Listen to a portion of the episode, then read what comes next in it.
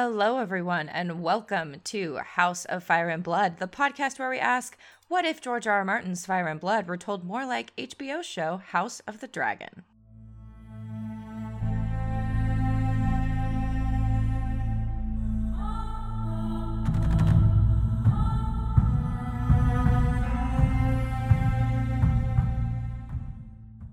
All right, so welcome everybody. This time we are. My name is Gretchen. Uh, I should probably start with that. My name is Gretchen, and I use they them pronouns. And I am here with my co-host Caroline. Hi guys, I'm Caroline. I use she her pronouns. Very professional podcast. Where, uh, hey guys, Yep. this time this time we are Gretchen and Caroline again. Yeah, it's us.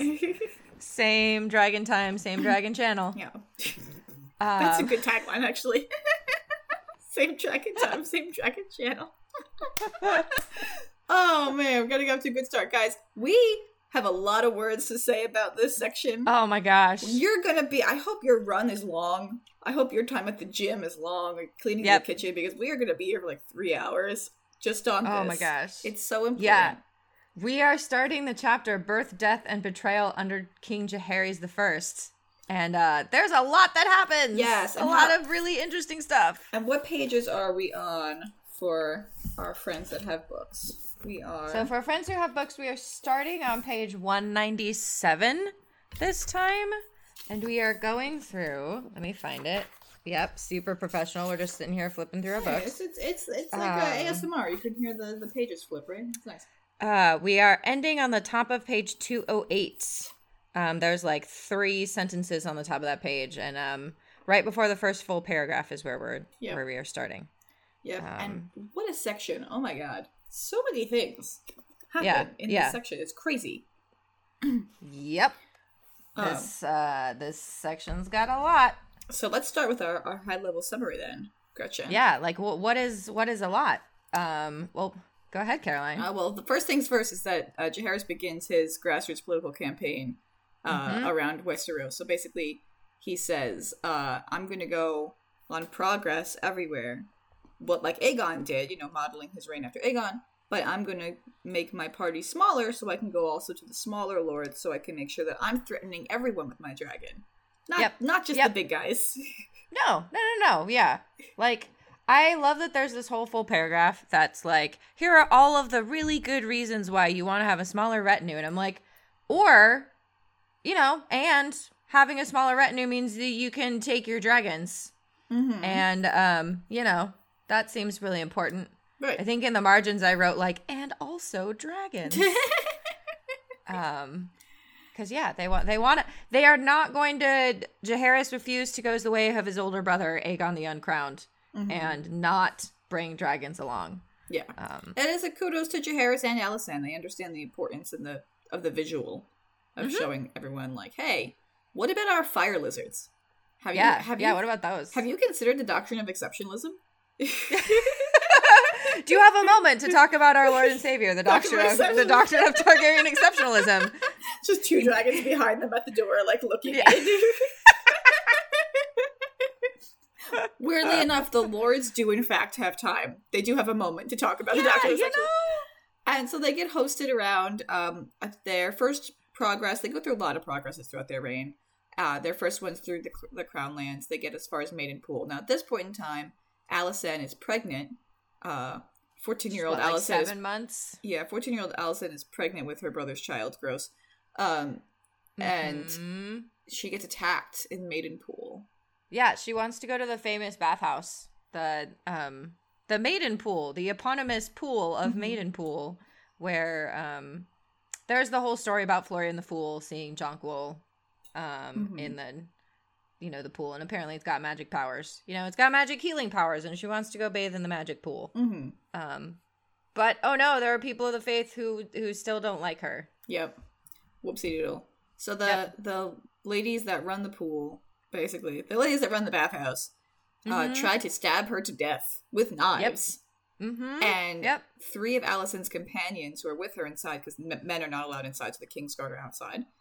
Three of her companions take the hits for her. One of them dies.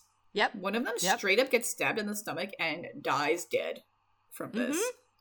Yeah, Um, protecting protecting the Targaryen queen. These three ladies are remnants of the wise women that Alyssa Mhm. sent.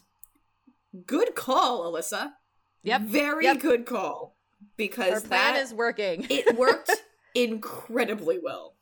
Like, Mhm. wow.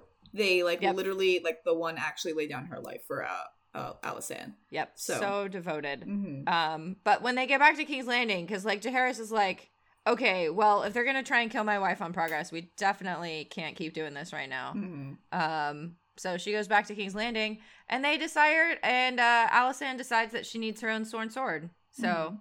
this is where we get Jonquil Darke, the personal protector of the queen. Our girl, we love Girl. her. She would make a great cosplay. Yes, That would really make a great cosplay by Jonquil Darke. Ugh. If I was like skilled enough to make armor like that, uh huh. maybe I'll learn. I don't know. That, but yeah, it'd be really but like a dark cool. scarlet suit of armor with like engravings on it and stuff. You could put like a snake. It could be a snake. Yeah. It's a snake. It's a snake. A snake. Anyway, don't me. If you let me say snaky snake too long, I'll never stop. It's my favorite meme. so I have to stop. That's a snake.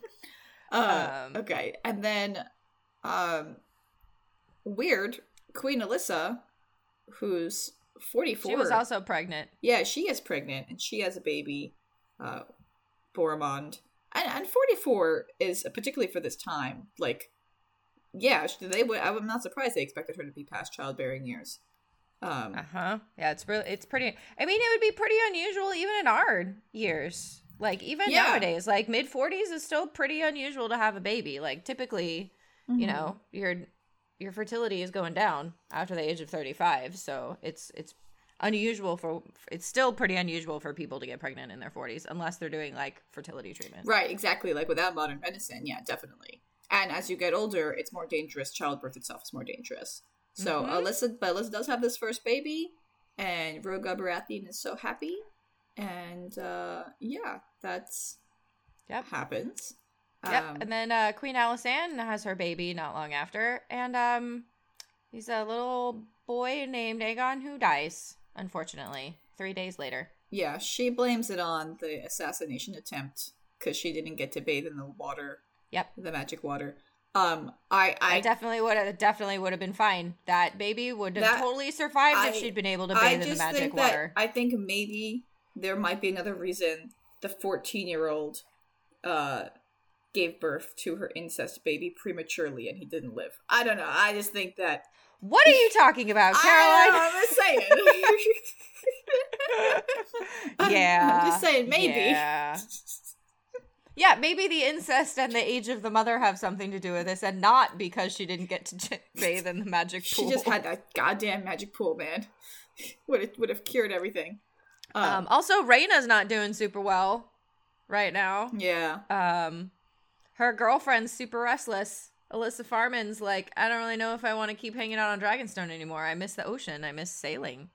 I want to go be free spirited and piratey. Mm-hmm. Um, and uh, Rhaena's relationship with her daughter is kind of tense because like they barely know each other. So weird.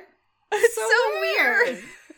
That's so weird. so weird that when you barely know your 10 year old child and then you're like, hey, I'm going to totally uproot you from your way of life and take you to live somewhere else that like things kind of aren't great. Mm-hmm. You know, I mean, I don't know. Women be catty, so this is probably just because women can't get Oh my along. But like, I was wondering about this, and you're uh, because they're catty. You should have Yep. remembered. Ugh, how could I Right. forget such a thing? So yeah, they're not they're not doing so hot over on Dragonstone, um, and then except for the dragons. the dragons are doing really hot. yeah, Dragons are dragons doing, on Dragonstone. Lots of dragons being born. Yeah, this dra- is very fine. Not Yeah. at all ominous. Super fine to have lots of dragons around. Don't worry about It's, it. what's the I don't know. It's the it only only Targaryens can ride dragons, Gretchen. It's fine. It's okay. that That'll have to wait till our next episode. that won't that won't be disproven at any point. Um. uh. So then Jaehaerys and Alysanne, after, uh, or rather, they go back on progress. Mhm. Um. And uh, Alysanne starts making laws, and I love the text. The text. No, she's not making laws. I- Alysanne does not make laws. This is what the text says about this. and this is just before describing all the laws Alysanne makes. It goes Men oft speak today of Queen Alysanne's laws, but this usage is sloppy and incorrect. Her Grace had no power to enact laws, issue decrees, make proclamations, or pass sentences. It is a mistake to speak of her as we might speak of the conqueror's queens, Rhaenys and Visenya. The young mm-hmm. queen did, however, wield enormous influence over King Jaehaerys, and when she spoke, he listened, as he did upon their return from the Vale of Arryn. Yep. Sir, sir, first of all, you just admitted the fact that Rhaenys and Visenya made laws and ruled equally to the conqueror in that paragraph. I don't know Mm-hmm. Yeah. if you if Yeah. the But like no that. other ladies did. Just those two. But he's like, she had no power except for the fact that she made the king do it. Like that's that's Mm-hmm. it. That's the power, dude, bro. Right. Right. But also like I don't even know like but also like she just made them.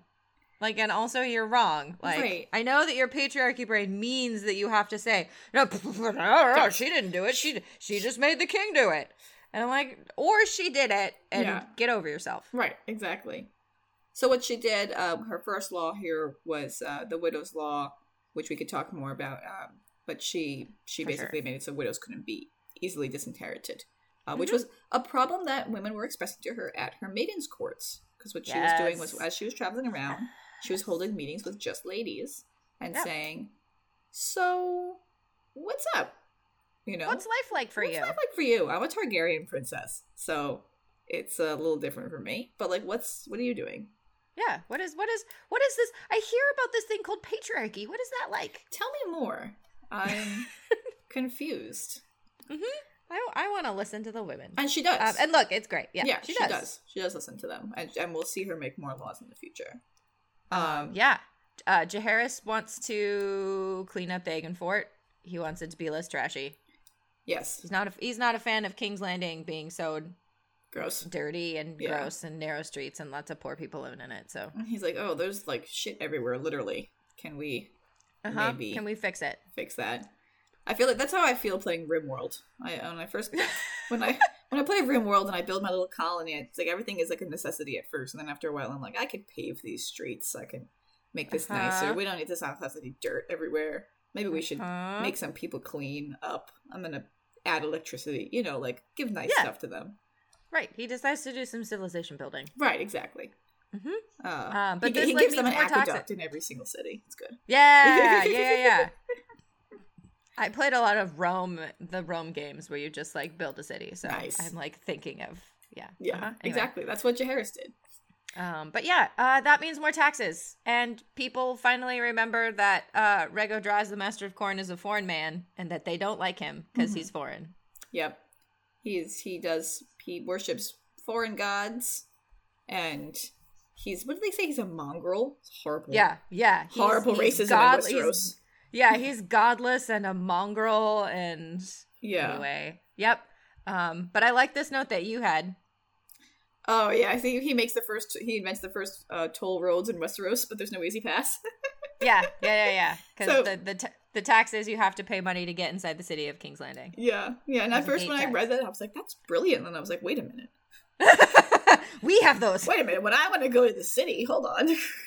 when I want to Yeah, go to New I live in Chicago. I know toll roads. Yeah, exactly. It's like, oh, I, I travel up and down the turnpike all the time. Wait a minute. Uh huh. Um, and that does give them more money to keep doing their their building of various things. And then Alicent gets pregnant again by her brother Yay, um, and she gives birth to a girl named Daenerys. I think our Uh huh. our first known Daenerys, right? Yeah, we'll talk about that. This is a retcon. This is a retcon. Yeah, it's a retcon. If you read the World of Ice and Fire, this is a retcon. Oh. So- and it's so yeah. We're gonna. I'll. I will inform you of the retcon. Oh, of I the- did not know about the retcon. Yeah, Okay. where did where this Daenerys comes from? She did not exist in the World of Ice and Fire. Oh, interesting. Uh huh. And also, Corlys Velaryon is born. Yeah, our boy. Yeah. So for anybody who's, I mean, if you're listening to this podcast, hopefully you've watched the show. Corlys Velaryon is um, the sea snake. We see him as We an love him. adult in House of uh, House of the Dragon. Uh huh. Um, and he's awesome, and we love him, and he's fantastic. Yep. And uh, just gonna be the coolest dude. But yeah, he's born at this time. Hmm. Um. Yeah, and then I love that. Like at the very end of this section, it's like, well, I mean, in the, in our reading of this section, this isn't the end of the chapter, but like right near the end of this section, part of why we ended it here was like that the Archmaester Gyldayn is like, and this is very ominous, and the next year terrible things are going to happen because these ominous things happened, and the ominous things are like Aerea is feeling displaced because Alysanne finally had a, a child that lived, and so Aerea is no longer the heir to the Iron Throne. And Alyssa uh, wants to leave Dragonstone, but Rhaena's like, no, I would miss you. Mm-hmm. And uh, Septon Oswick dies, and also Queen Alyssa is pregnant again, and she's 46 years old. And this is a very bad idea, but Rogar's like, that seems fine. Rogar, Rogar, my favorite little line from Rogar. He says, um, it's at the very tail end of our section. He says, uh, his my wife has given birth to seven children. Why not an eighth? Yeah, why not eight? Why not? At 46. That's fine. Everyone must have eight kids. What's the problem? Yeah. No problem. Right. It's fine. I want I want another child, Yes. so it's fine that she's pregnant again. He's like, um, this but also, like- a boy. They the uh Gyldayn says that this year is called the year of the stranger, and I was just like, that's really metal. That's metal so as fuck. metal. That's extremely metal. That's the name of like Maegor's EP. You know, the year of the stranger. Mhm. That him on the cover was sitting on a pile of skulls. That's, Yes. Yeah. That's what It Absolutely. So yeah, that's everything that happened in these like twelve pages. This it's so lot. much. It's so much. Like it's crazy. hmm Um so yeah, I feel like what we just said is like a really good um segue into our like what was the Maester thinking section because Mhm. on top of, you know, the usual like things that we've been seeing with this Maester, you know, we've got our patriarchy and we've got our Jaehaerys is the bestest boy. Um this is one of like I was noticing that that whole section at the very end about like events are ominous in hindsight Mhm.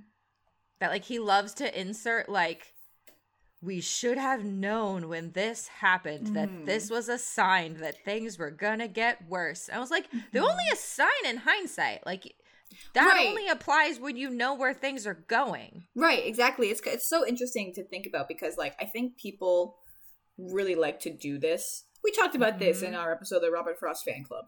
We talked Yes. about Robert Frost poem. Um, uh-huh. the road not taken or whatever i always forget what the title is Yeah. people like to do this people like to make sense of the chaos and random happenstances of life Mhm. and be like you know oh like uh, this was obvious you know in hindsight or whatever what I, what I think is interesting about this concept in a meta way is that in life that's very rare i think that's rarely true i think things just Mhm. kind of shit kind of happens and it could have happened another way very easily right. um but in literature that's called foreshadowing yep. and so it's really interesting because like you reread a series like a song of ice and fire and things like the red wedding i mean the red Mhm. wedding's basically on page in book two in daenerys's uh um yeah. She literally sees it. She literally of the sees it. Undying. yeah Uh-huh. and there's things like that all over the books Mhm. and what an interesting play that is between a narrative se- series like a song and fire and like a more historical text like fire and blood Mhm. where fire and blood can't foreshadow because it's only telling history Yep. so but it's kind of like it's almost more realistic in that way than like a song of ice and fire is with foreshadowing so I, I do i find that very like a very meta kind of commentary I like that. That like what Martin is doing is like he can't do like normal literary foreshadowing, mm-hmm.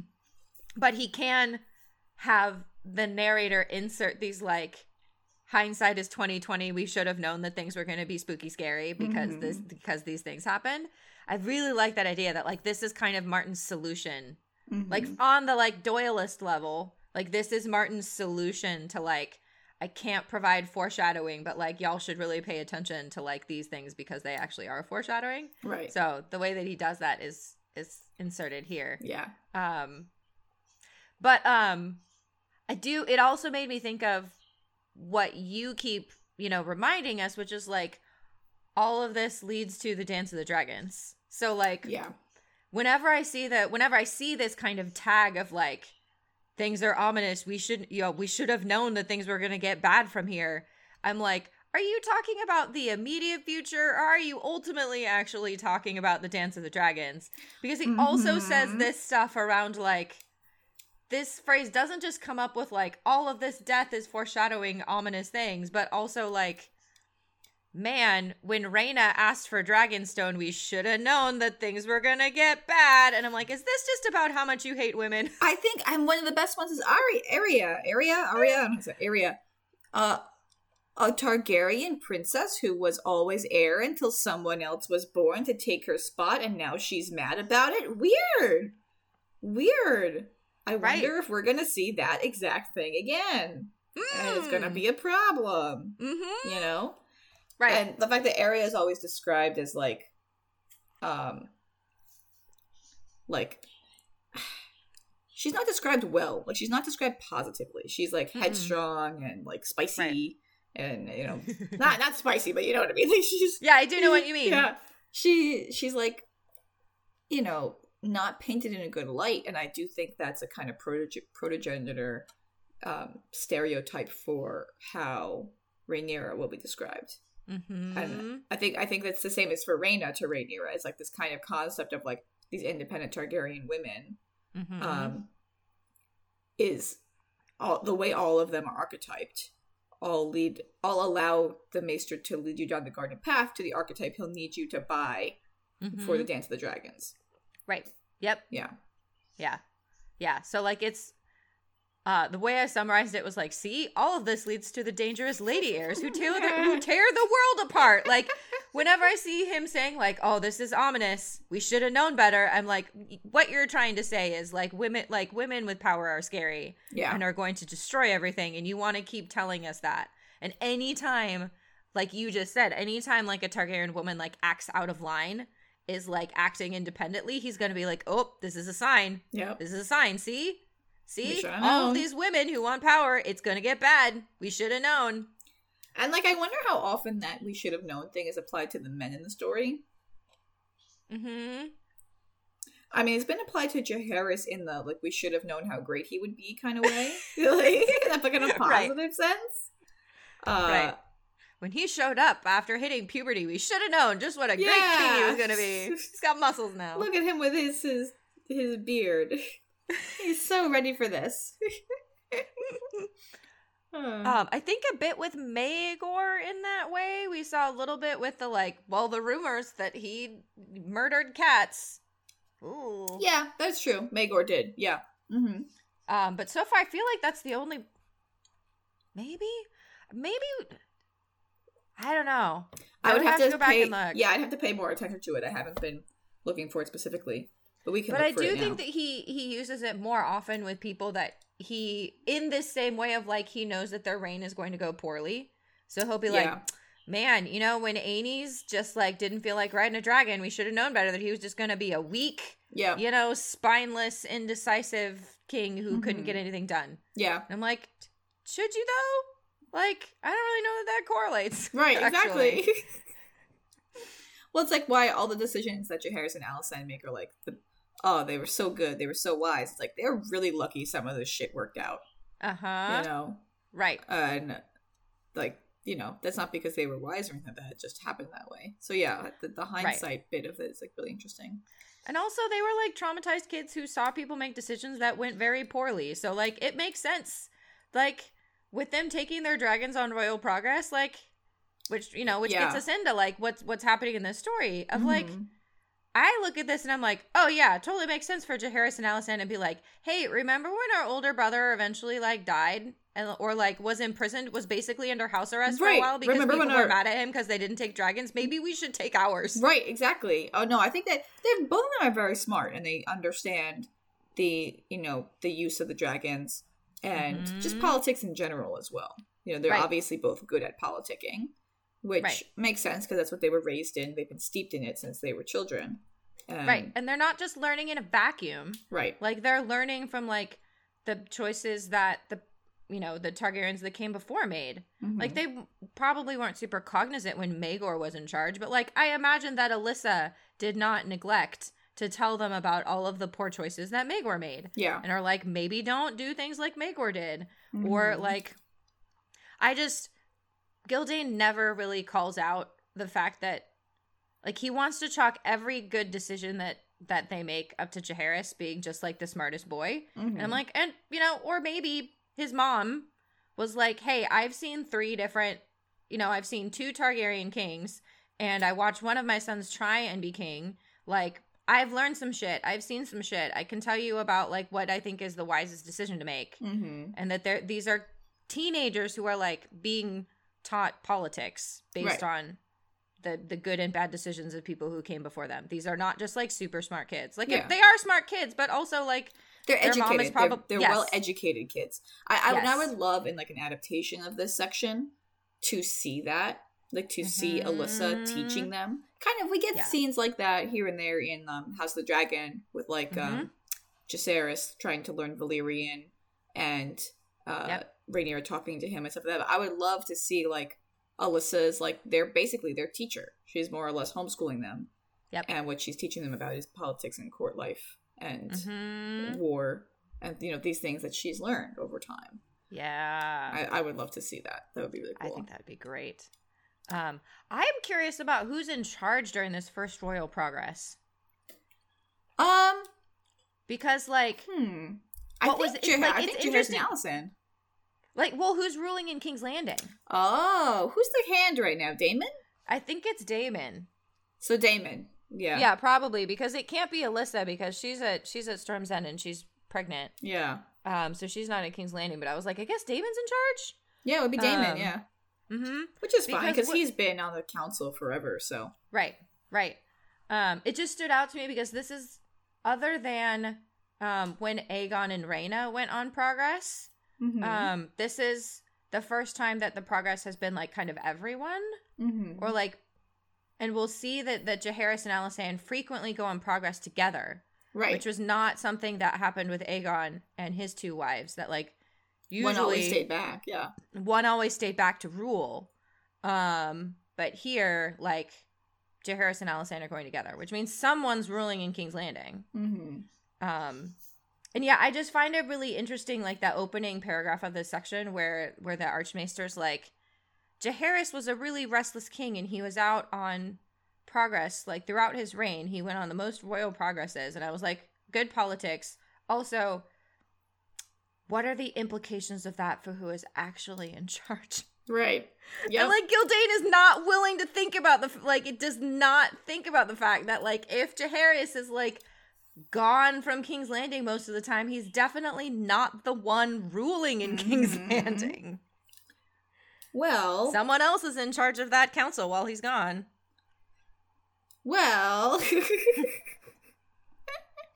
it's fine. Daemon Velaryon is very good, and Jaehaerys is the biggest boy, and he is the most in charge. He's so in charge, Gretchen, he can be in charge from afar.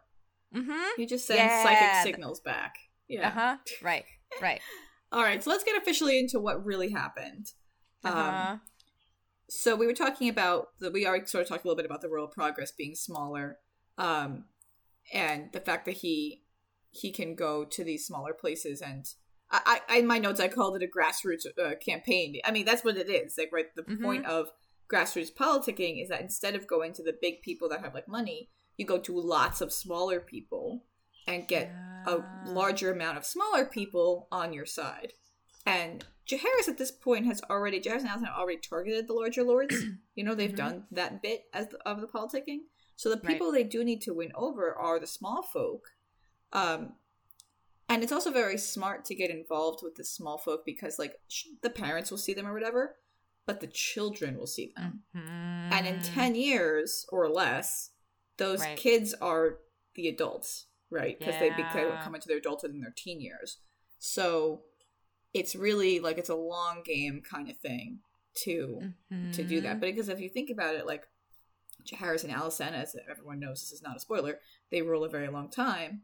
Mhm. If you were a kid and on the first progress of Jaehaerys and saw him when you were like eight, and then you're in your like 40s and he's still the king you know the loyalty Mhm. you're going to have to that Yeah. man is is going to be very powerful and is going to certainly stop any kind of rebellion so it's it's a really a genius way to uh to do the progresses i think much more effective than just going to the the lords and with the giant uh, with the giant uh, amount of people in the progress.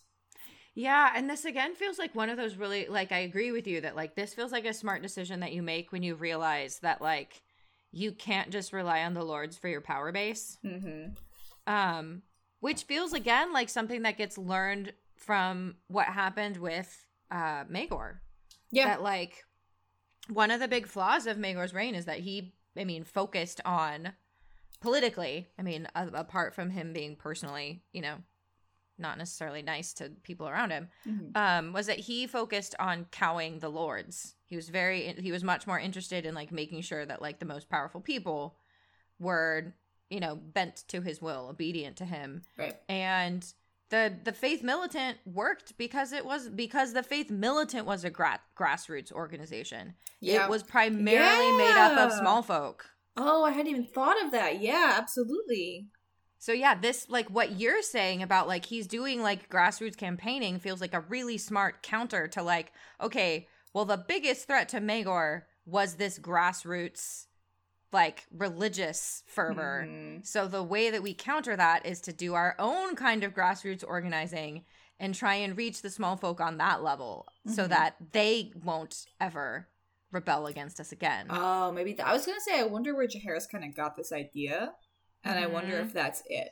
That Yep. like he he put two and two together about the faith militant.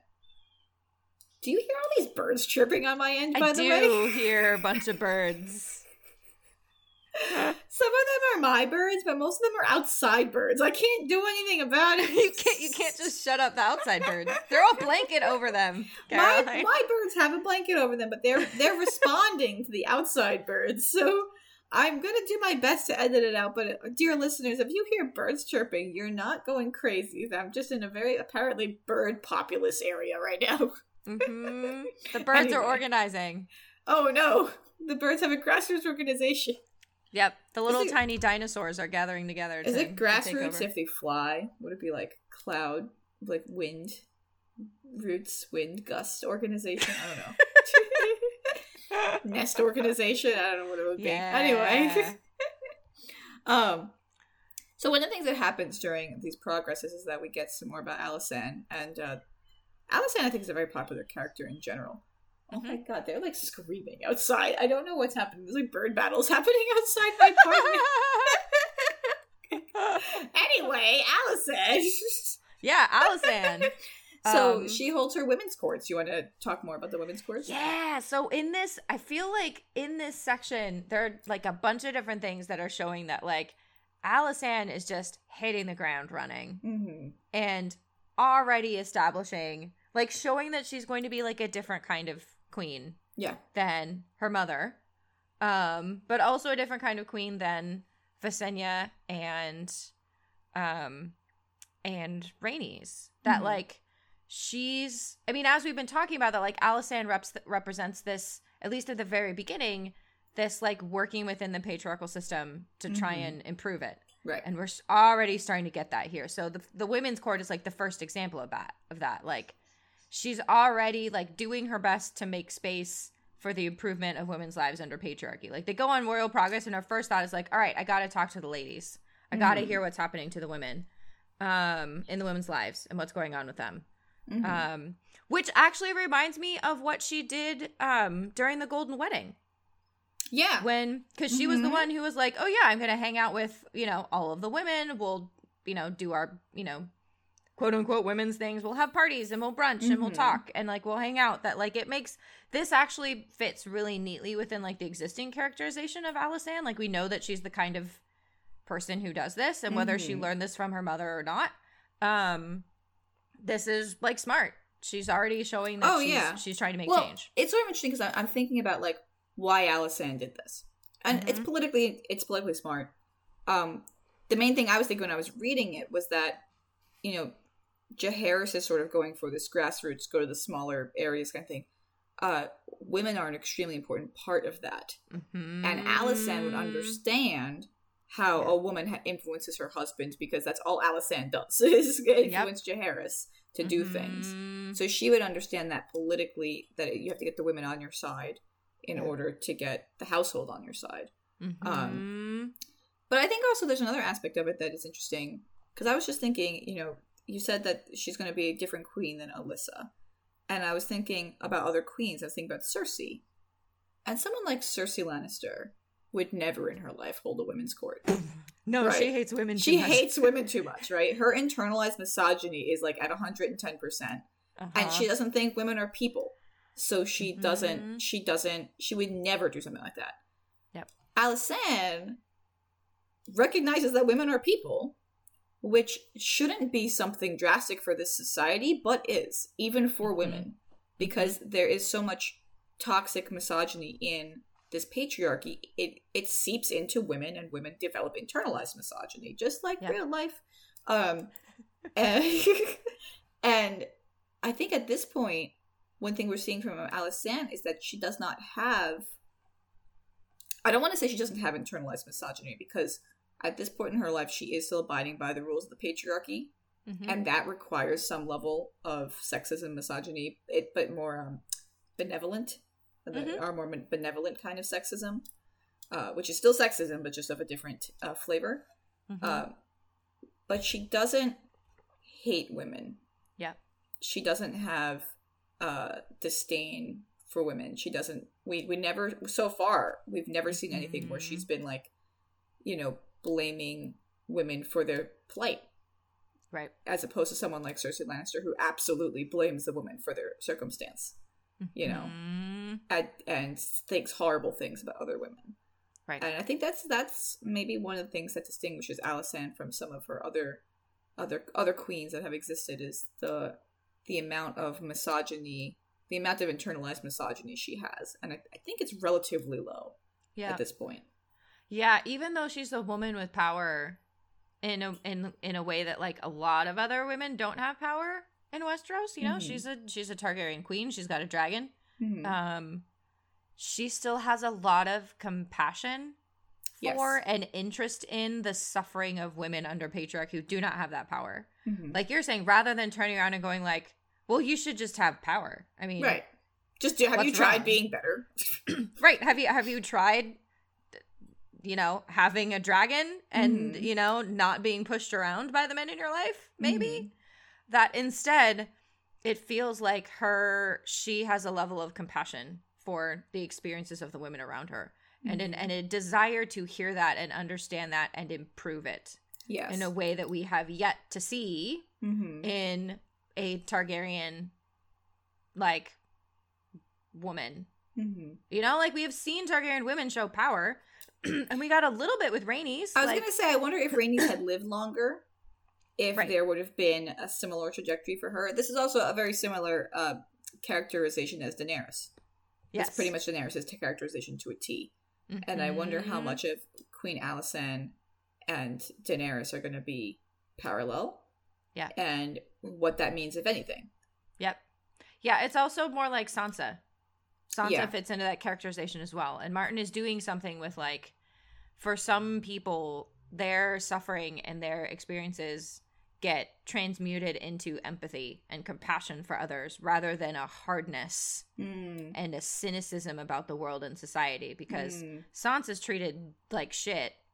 Um, Mhm. and yet the way that she treats Sir Dantos is like utterly unexpected Mhm. in her society for like Sansa to like be kind to, you know, the drunk knight who ends up becoming a fool. Right. And like, she is marked by her compassion for the hound. That like she Mhm. looks at him and is like, what made you this way? right.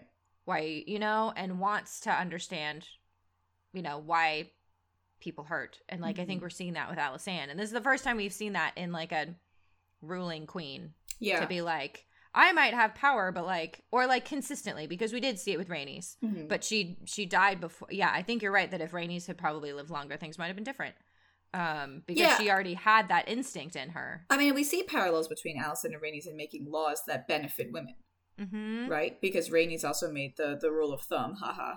but yeah ha, ha, uh, ha. uh-huh. uh, and that was you know a law about how many times you can beat your wife.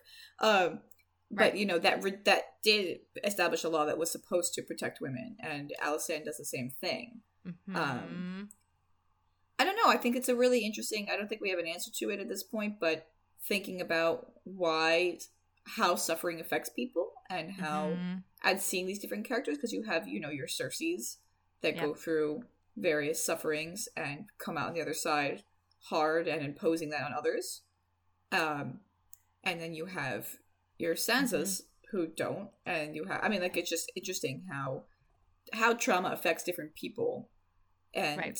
the you know why the the question being why and I, I think it's a wildly complicated question that is one of the main things martin is exploring Right. I mean, it's the like, well, why do we fight, flight, flee, or fawn? Right. Like, mm-hmm. there are various responses to danger. Mm-hmm. Why does one person tend to do one over the other?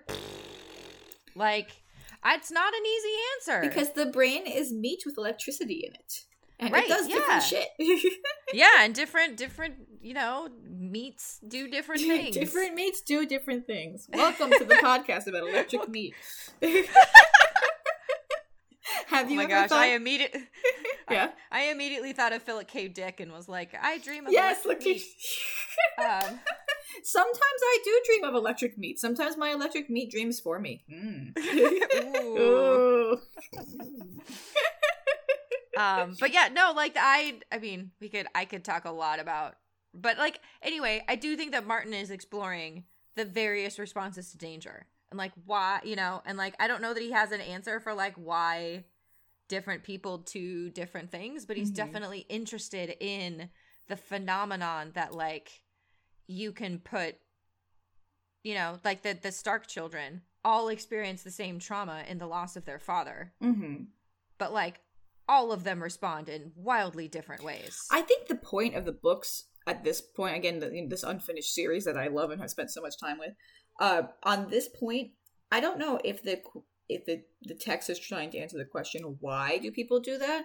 Mhm. Um, th- that's the question my mind goes to, but I think it's more trying to make you, the reader, feel empathy with everyone's decisions yes, because like you can like Cersei's horrible, but when you read the Walk of Shame, fuck. like that's that's not that's not a you know good she got what's coming to her kind. It's not. It's not. It's Mm-mm. it's terrible. It's it's Yep. a horrible thing that happened to her, and you can understand knowing Cersei's life why she is as she is. You cannot Yeah. agree with it, but you can Mhm. understand why she is that way. And I think like- that's more the point than Right. Yeah. She's the monster that the page like she at some point in her life she decided to become the monster that the patriarchy already believed her to be and was like Mhm. fine if that's what you think I am then like I'll just be that Mhm. and Yeah. I'll just do it harder and as hard as I can I will be the you know I will be the monster that you believe already believe me to be yeah exactly Um, absolutely. uh all right Anyway, so, this book. uh, getting getting back to fire and blood um the bathhouse We want to talk about the bathhouse and the wise women and Jonquil Darke and I just so I I wanted to just point out that one of the Kingsguard outside was Joffrey Doggett, and I just Uh-huh. I just love Joffrey Joffrey Doggett because if if I had a choice to like to write a like a mini series about Uh-huh. from from Fire and Blood, um, I wouldn't choose myself to write Elissa Farman's because I don't think I could do a good enough job. I would I would want somebody real to do that, but I feel like I could write a pretty good one about Joffrey Doggett and uh, Lady Mm. Lucinda, and I think like the little details we get about them here and there are fascinating. And my in my head canon, Joffrey Doggett's kind of like a little bit hypersexual as a human, like he's like a little bit randy. And when there's Mhm. this option of like who's going to guard the naked women in the bathhouse, you know, I just imagine him being like, "I'll do it." and like that's I just saw that and I'm like, of course Joffrey Doggett is there outside the bathhouse. Of course he is. Mhm. But anyway, that does that's a, no point of analysis. Just I thought that was funny. Um, Yep. Yeah, But- but, I mean, go Mhm. ahead. I was just gonna say no, but we we said before the wise women protecting Alysanne. That's I mean that's exactly what Alyssa wanted, and the one actually actually like gave her life. So Yeah. that worked really really well. Yeah, and if I were like if I don't know that this scene I don't know that this scene like is kind of any different. Like if I were adapting this this Mhm. scene, I I don't know that I would need to change anything. Like I feel No. like this is really good as it is. Mm-hmm. um especially getting to see like I mean, I feel like it would definitely be more powerful if we spent more time with Alysanne and the Wise Women and like got to see the nature of their relationship and the bond that they have Yeah. because we don't really see that. But by the time you get to here, you're like, oh my gosh, like these women that have been living with Alysanne aren't just like her besties. Like they're Mhm. not just like good friends. Like these are basically her Kingsguard. Yeah.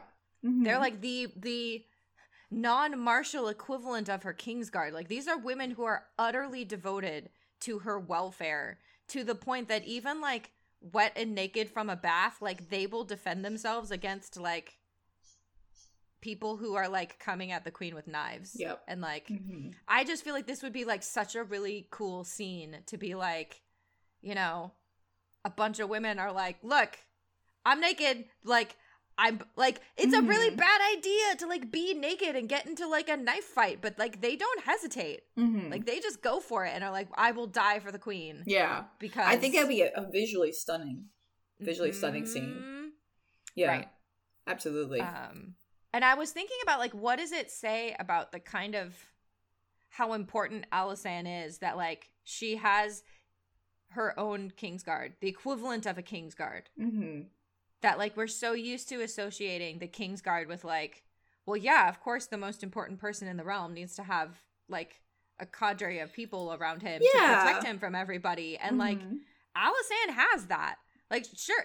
And she also has a dragon. That's the thing. Like, this is like, she doesn't just have a dragon in the way that, like, Visenya and Rhaenys have it. And, like, I, I feel like someone could say, like, well, but, like, you know, if you're a Targaryen queen, you don't need to have a Kingsguard because you got dragons. And I'm like, right, but that's bullshit because the king also has a dragon. Right, and a gets Kingsguard, right? too. Exactly. Yeah.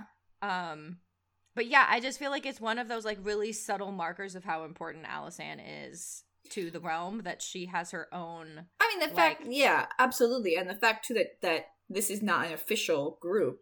Like the Uh-huh. Kingsguard, they're like, this is an official group. You get something in return for being on this. You get to be honorable. Your name's Right. in history. You get to like, it's like a really cool thing for your house. Like it's like Mhm. it's checking all those feudalism boxes you want to check. Right. These are just ladies who are like really dedicated to her, Mm-hmm. and she's just like a political prodigy, pretty much. Right. You know, Right. Oh yeah, and it, like you saying it that way makes me realize that like these these wise women like go in the box of like they get shafted by history Mhm. because under feudalism like they don't get recognized for the service that they're doing. Unlike the Kingsguard, which is as Mhm. you say, an official like you know, system under feudalism that's like, wow, yes, you are really important men because it is your job to protect the king. Mhm. and like these women are like going to mostly be unsung most of their acts most of what they do is not going to be recognized by history because they're women Mhm. but like what they're doing is just as important as what the kingsguard does Oh, definitely. I mean, in this case, this is the closest somebody comes to killing either Jaehaerys or Alysanne, I believe. hmm i think so yeah I mean, so what they did, particularly the one who sacrificed her own life, you know, what they did to protect her, uh, is more important than anything the Kingsguard ever did. Yeah during their let me reign. just let me just find her name um rosamund ball Yeah. So the the the three women, so Septa Edith was slashed across the face. Prudence Celtigar was stabbed in the shoulder. And then it says, whilst Rosamund Ball took a dagger in the belly that three days later proved to be the death of her. Hmm. Um, so R.I.P. Rosamund Ball, you're a real Yeah. one. You Yeah. sacrificed yourself for the queen. Pour one out for Rosamund Ball. Mm-hmm. What gets me though is that this whole thing happens, and then they obviously like hang out at Maidenpool for a hot minute because like that one, like Rosamund's dying and stuff like that. Um, Mm-hmm. and shit, the, Alysanne never takes a bath in the pool. I would have gotten that gotten that pool right away. I would have been like, Right. "Fuck you! I'm getting in your fucking pool. Like Yeah, you killed right? one of my friends. I'm gonna I'm gonna sit in this pool. I'm gonna I'm gonna do everything in this pool. I'm never leaving this pool. I'm having my baby in this pool. Fuck you. Just, Like- just- I'm gonna have a water birth. I have now Yes. decided I'm gonna have a water birth just to spite you because Right. you tried to ruin my magic bath. I would have never gotten out of the magic bath. Like Like, I would have been all prunes, but it's just been like, damn you, I'm in this magic bath. Uh-huh. So Um, then they do decide to bring on our girl Jonquil Darke, ugh, and we love her. just immediately, Uh, immediately, we're like, you know who we need? We need that that awesome mystery knight, Jonquil Darke. Jonquil Darke, who does seem to be a kind of a predecessor to Brienne of Tarth.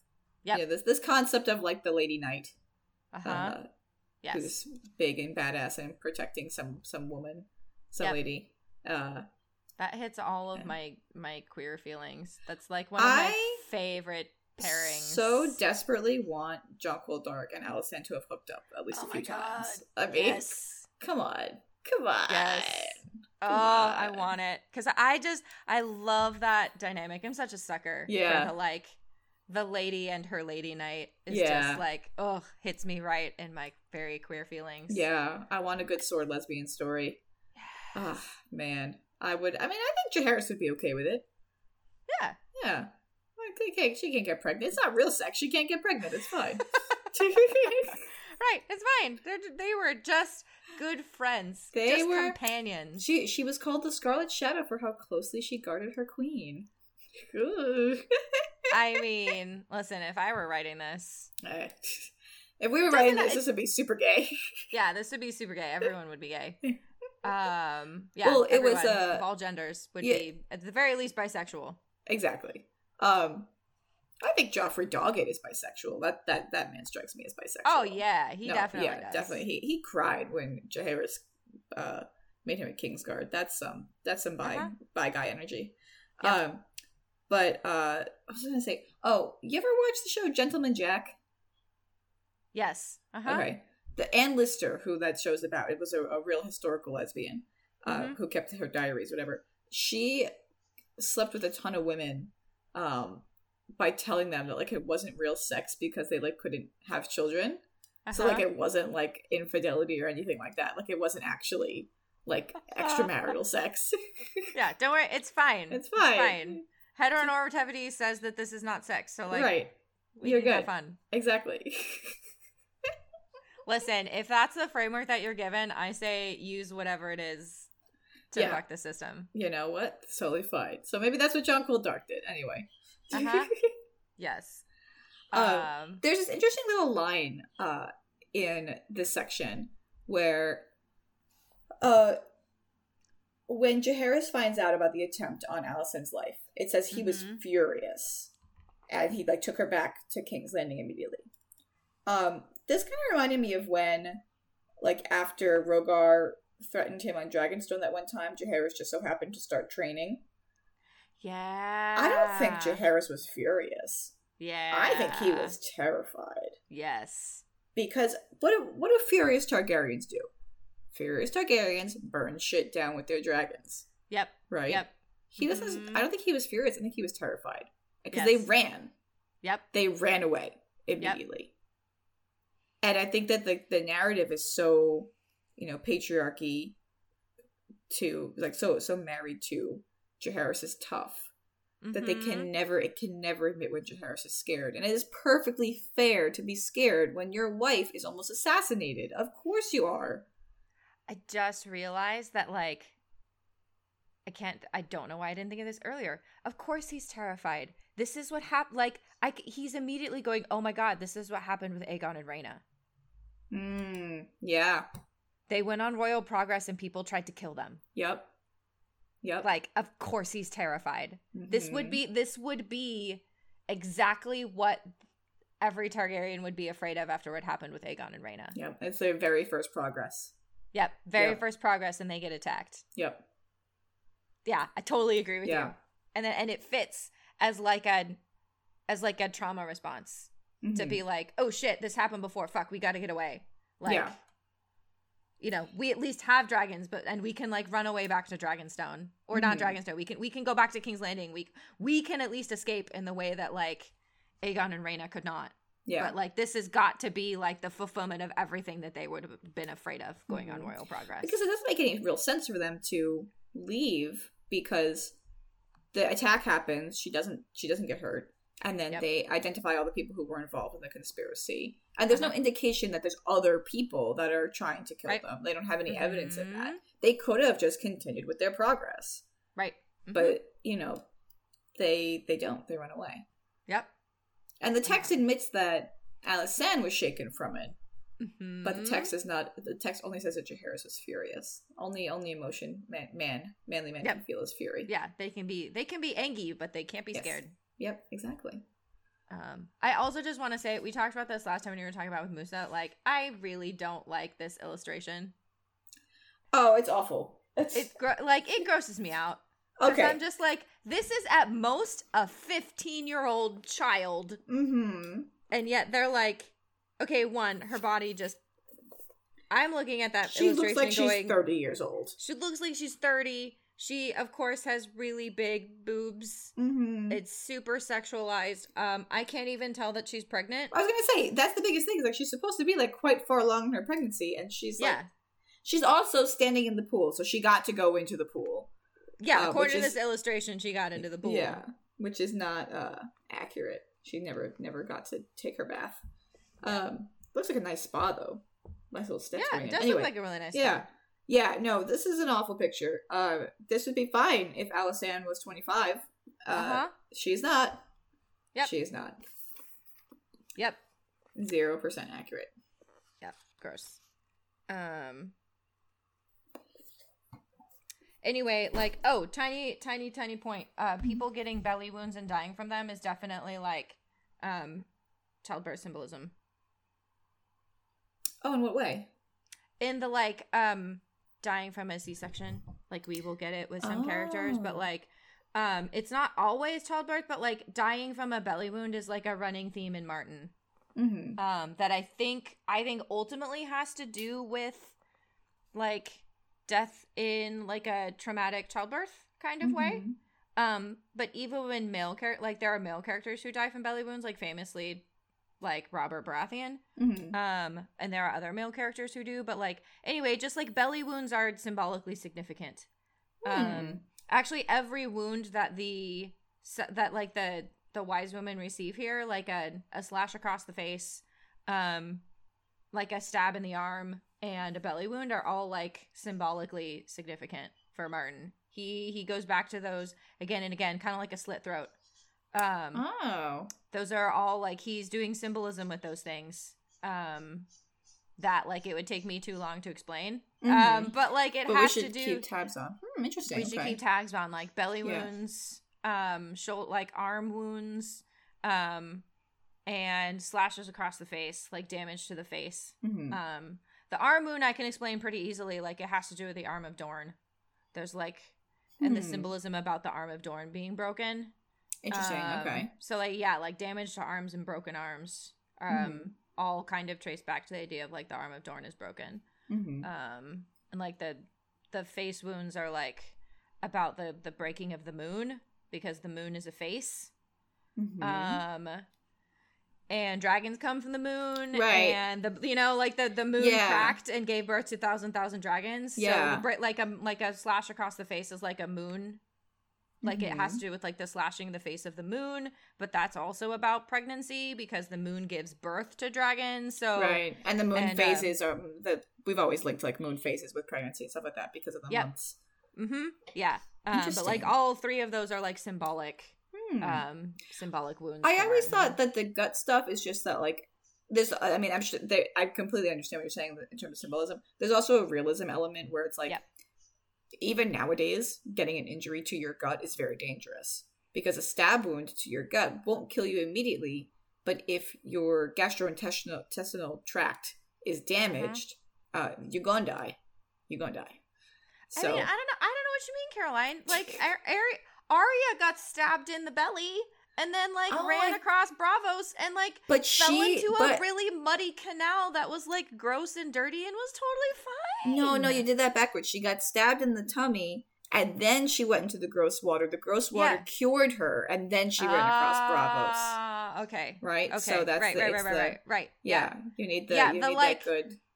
Um, the the, the microbes, the microbes cancel each other out. Yeah, like yeah. anything, any of the like gut bacteria that would have come out from the belly wound, It like was the right bacteria in. that's in the water, Right back in. like they just like you know cancel each other out and everything's fine. and then, but she learned how to tummy punch when she had to tummy stab the Night King. Uh-huh. See, see, tummy Yeah. wounds are very dangerous. they cause you and all of your bros to shatter into millions of pieces. Yeah, they yes destroy everything. Oh man, Okay. remember the bad show?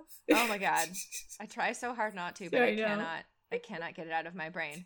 Um. Anyway, um, Aegon, the baby, that Uh-oh. you know, definitely, definitely would have survived if Alysanne had been able to take a bath in the pool. Mm-hmm. Um. Yeah, you had ar- we already talked about like you know maybe this is because she's 14 years old and and incest. Yeah, Uh, because also Jaehaerys and Alysanne are are siblings, Yep. and their so and their parents were one Targaryen and one Velaryon, so they have like almost identical genetics. Yep. And then their kids. I mean, we're gonna see this with their children. There are some kids that clearly have incest issues. Uh-huh. Um, This uh-huh. first one, I tend to say is more an age thing because, like, Yeah. when you're 14, 15, Mhm. you're more you're more likely to have a premature baby. Yep. And preemie babies are, are at higher risk for everything. So- Mhm. Uh, especially in this time before modern medicine, it was basically like you had your preemie baby and you just kind of crossed your fingers and hoped Yep. it worked out. Mhm. As opposed to now, we have like a lot of stuff to to care for preemie babies. Right. Um, so yeah.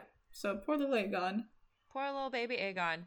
Um, I really like the symbolism of the fact that like we don't get the widow's law until after this Mhm. happens. So to me, like the way that I if I were telling this story, I would have this be one of those moments that we were talking about earlier where like suffering and grief breeds compassion. Yes. That like Mhm. Alysanne having just suffered a loss Mhm. like turns Yeah. around and is like how can i like wow there are other women who like also have suffered losses and are suffering like how can i improve their lives that like there is like to Yeah. me like a really strong story there about like she she has suffered like a really deep loss like her firstborn child Mhm. just died Yeah. and what does she do she goes on progress and makes the widow's law Yeah. Yeah. like And I think there's a really good lesson there to like if you were to adapt it to a television show, maybe put those two things either in the same episode or back to back episodes. Um, mhm, A really good lesson there is, you know, how one way to deal with grief uh, mhm. or, or part of the grieving process is to do kindness for others, like to do things for other people uh, in a kind of karmic universe sort of way, like Right. to to not, um, you know, to to help yourself process the grief is to to ha- help other people in you know in their grief basically. yes And Mhm. I think that would be something that'd be really powerful for Alicent, especially if this was a television show adaptation to depict her so young. Mhm. I think it's such an important part of her story Yep. that she's so young. It would be hard to do. Like it'd be kind of hard to watch. Like it's kind of hard to watch um Alicent in House of the Dragon be so pregnant Yep. and and be so fifteen. You know, Yeah. and, and I know intellectually that that actor is not fifteen, right? But they depict her as so young, and it's it's hard to see that. But that's Mhm. part of the story, and and I think for Alicent that would be the, these things to kind of together around the same time would be really powerful. Yeah. Yeah, I agree. Um Yeah, so uh do we want to talk about the widow's law? Yeah, so the widow's law is interesting. So basically, uh there's an issue that happens in Westeros where like if you've got a lord and a lady and he, you know, he, they have some they have a gaggle of children and then she dies and he remarries and he has more children. Uh, or even if he doesn't have more children, he just remarries, uh, has a second wife. Mhm. Upon his death, there can be complications. Yep. because say he didn't have more more kids with the second wife the kids from the first wife might not like second wife and might just throw her out or Mhm. disinherit her and like leave her a pauper more or less or it could happen in reverse he could say i like my second wife and we had a bunch of new kids and this is my new family so i'm going to leave everything to them and disinherit my first kids and it just like caused all kinds of problems because there are people that were of a certain social class expecting to be cared for, particularly women in this circumstance who don't have the option to create their own wealth. They have to have wealth as associated with a man. Uh, and they were just being left to be like destitute in their later Mhm. years, which was like really sad and like really shitty. Right. So Alysanne make the widow's law that basically made those two situations illegal. Yeah, uh, yeah, I want to read this for folks. So, if you have a book, this is on page 204. To rectify these ills, King Jaehaerys in 52 AC, I mean, Queen Alysanne, uh, King Jaehaerys, Gretchen. Alysanne cannot pass any laws. promulgated the widow's law, reaffirming the right of the eldest son or eldest daughter where there was no son Mm-hmm. to inherit, but requiring said heirs to maintain surviving widows in the same condition they had enjoyed before their husband's death. A lord's widow, be she a second, third, or later wife, could no longer be driven from his castle, nor deprived of her servants' clothing and income, because that's what they were doing. We're basically Right. just like, we don't like our stepmom, so we're gonna kick her out. Right. Um, the same law. This is this is part of what I wanted to get to. The same law, however, also forbade men from disinheriting their children by a first wife in order to bestow their lands, seat, or property upon a later wife or her own children. Fuck the dance of the dragons. Yep, yep, yep, exactly, yep. It is literally law. Yep, Literally yep. law that you cannot disinherit a child of a first marriage in order to, you know, to pass inheritance on to the children of a second Mhm. wife. And I'm just looking at this and going, Alicent, Alicent tried to do this. Like this is what they were doing in the Well, dance. I- Alicent was I saying, also, no, like- no, no, no, no. We got to disinherit the child Mhm. of the first marriage so Mhm. that my kids can inherit. And it's literally law that they can't do that. But I guess you can if you're the king. Well, it's, it's interesting because during the dance, I, and I forget in Fire and Blood itself if this com- if this law comes up no, when they- Viserys they, is. But and, and we know in House of the reference this. Dragon, in House of the Dragon, while Viserys is alive, this law does not come up, and I don't know why. Because Viserys, even in the show, makes a comment about how like the the place has kind of been going to shit since his grandma died. Mhm. Like Mhm. he should know the things that Alicent did, and he could have easily just clapped back at anyone saying like, "Well, Aegon should be the heir." He could have just been like, "No, my grandmother passed, my King Jaehaerys, my grandfather Jaehaerys passed a law that makes this very clear: we cannot disinherit Rhaenyra." Yep. Uh, But Yep. that conversation never happens. This is why you need fucking lawyers in this place because you need people that can go and cite, cite to this shit. Right. And I also just love that it says, or the eldest daughter if there is no son. Yeah. And yet Gyldayn, like, Gyldayn even admits that the widow's law allows for the inheritance of daughters Yeah. from a first marriage. But by the time you get to the Dance of the Dragons, he's like, no one believes Well, women can't inherit. No one what- believes that daughters can inherit. What I will say is that we would have to look at the actual text of the widow's law. I'm sure it is Right. like statutorily written somewhere because Mhm. the way it is described in the text, there is space for you to make an argument that it it allows for the it prevents the disinheritance of children from a first marriage. Mm-hmm. It allows for the inheritance by girls if there are no boys available. Yep. Those two things do not necessarily always exist simultaneously. Right. So it the way the way it is written in the text as it is, you could argue that like say there's a first marriage with a daughter and that's the only kid, and there's a second marriage with a bunch of sons. You you can't so a girl can inherit when there are no sons available, but there are sons available. So if that supersedes the section about not disinheriting the kids from the first marriage, Mm-hmm. then that the question would be which is controlling because Right. one has to control over the other. They can't always coexist. So uh that would be the interesting question. Do you need both? Like do you need to be like d like if you had a girl in the first marriage and a bunch of girls in the second marriage then is it the girl in the first marriage keeps it you know or I would say so because it says like reaffirming the right of the eldest child. I'll, I'll just say it that way. Yeah. Reaffirming the right of the eldest child to inherit, but requiring said heirs to maintain surviving widows.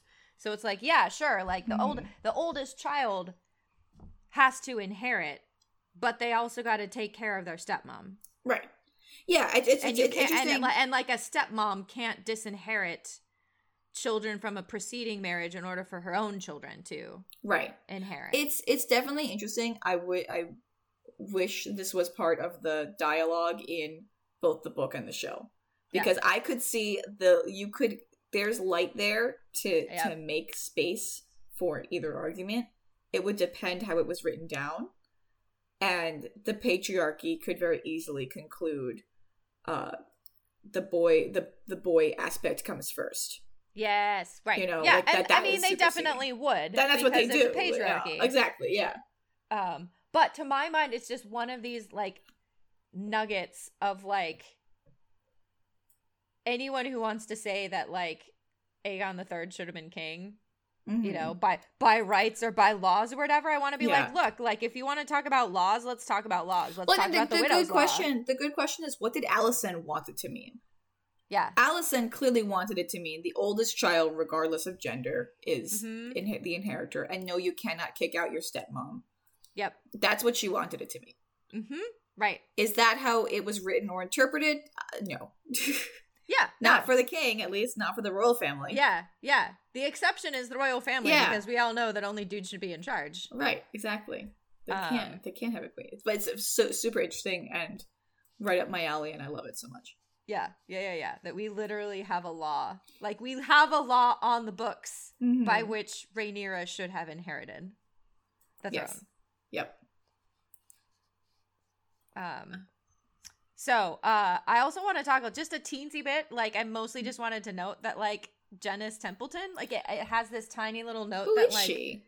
She's one of the wise women. Oh, she was one of the wise women. Okay, oh, that makes sense. Yeah, she's what she's part of uh Alysanne's retinue. That like when Alysanne is in, you know, she stays home from the progress in the Riverlands because she's once again very pregnant, and this is definitely not because they're terrified that she could get that there would be another assassination attempt. This is just you know you got to protect the baby. No, they were. He, Harris wasn't terrified. He was furious. Gretchen. Yeah, he was furious. He was furious.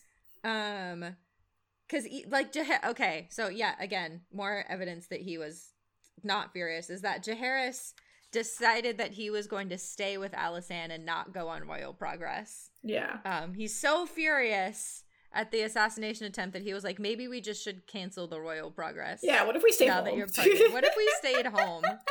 And Alysanne's like, no, no, no, no, no, you go. I'll stay here. so I will. I will. so Catelyn and Ned. Mm-hmm. So Catelyn and Ned, right? Yep. Um, Alysanne will preside over count. Like you go on progress, I will preside over the council meetings. Um, hold audiences from a velvet seat at the base of the Iron Throne. Definitely not ruling. No. While you're Jack, gone- Jack. Women cannot rule. They can't make laws. She's just sitting there to look pretty. That's the safest place for her is to sit at the base of the Iron Throne. Yep. It's a good good place for her to be. But there's this tiny note that says, at his queen's request, Lady Janice Templeton traveled with the king to hold women's courts at Riverrun and Stony Sept in her place. Like, one, Janice Templeton, I want to know more about her because she's probably got to be really cool for Mhm. Alysanne to like trust her to run the women's courts. Yeah. She's probably been at previous women's courts would be my my my, my head canon for that. Um, but also the women's courts are that important. Mm. Like that's the other thing that this points to is like Alysanne is like, no, this is important to have even if I'm not there. Yeah. Mhm. Like we the women's court needs to happen even if I can't preside over it. Like it's Right. that important to her this young. You know, like she's a 15-year-old and this is already that important.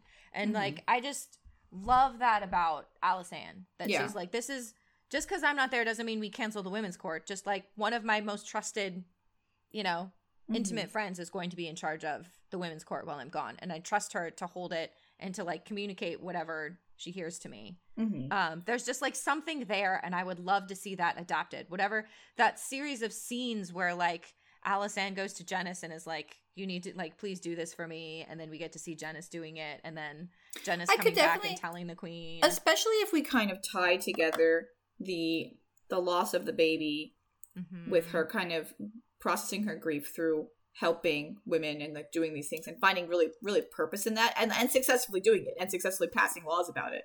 Mhm. for her to be like no this is really important. This really needs to continue. Like that through line makes sense to me. Yep. Yep.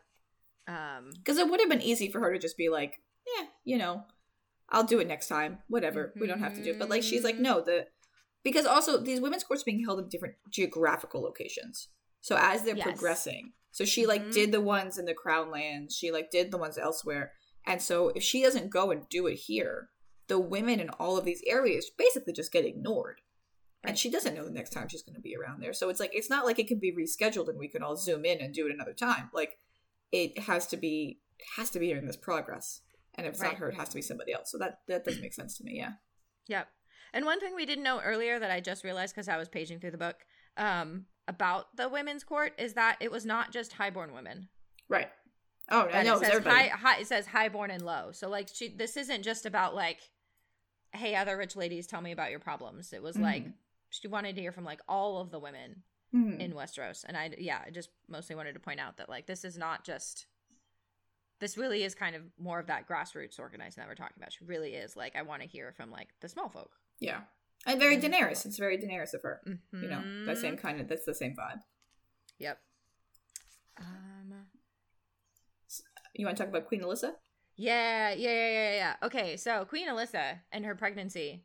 Um, I She's just- Gretchen. She is so beautiful and brave, and tragic and and amazing, and she's just so the bravest lady.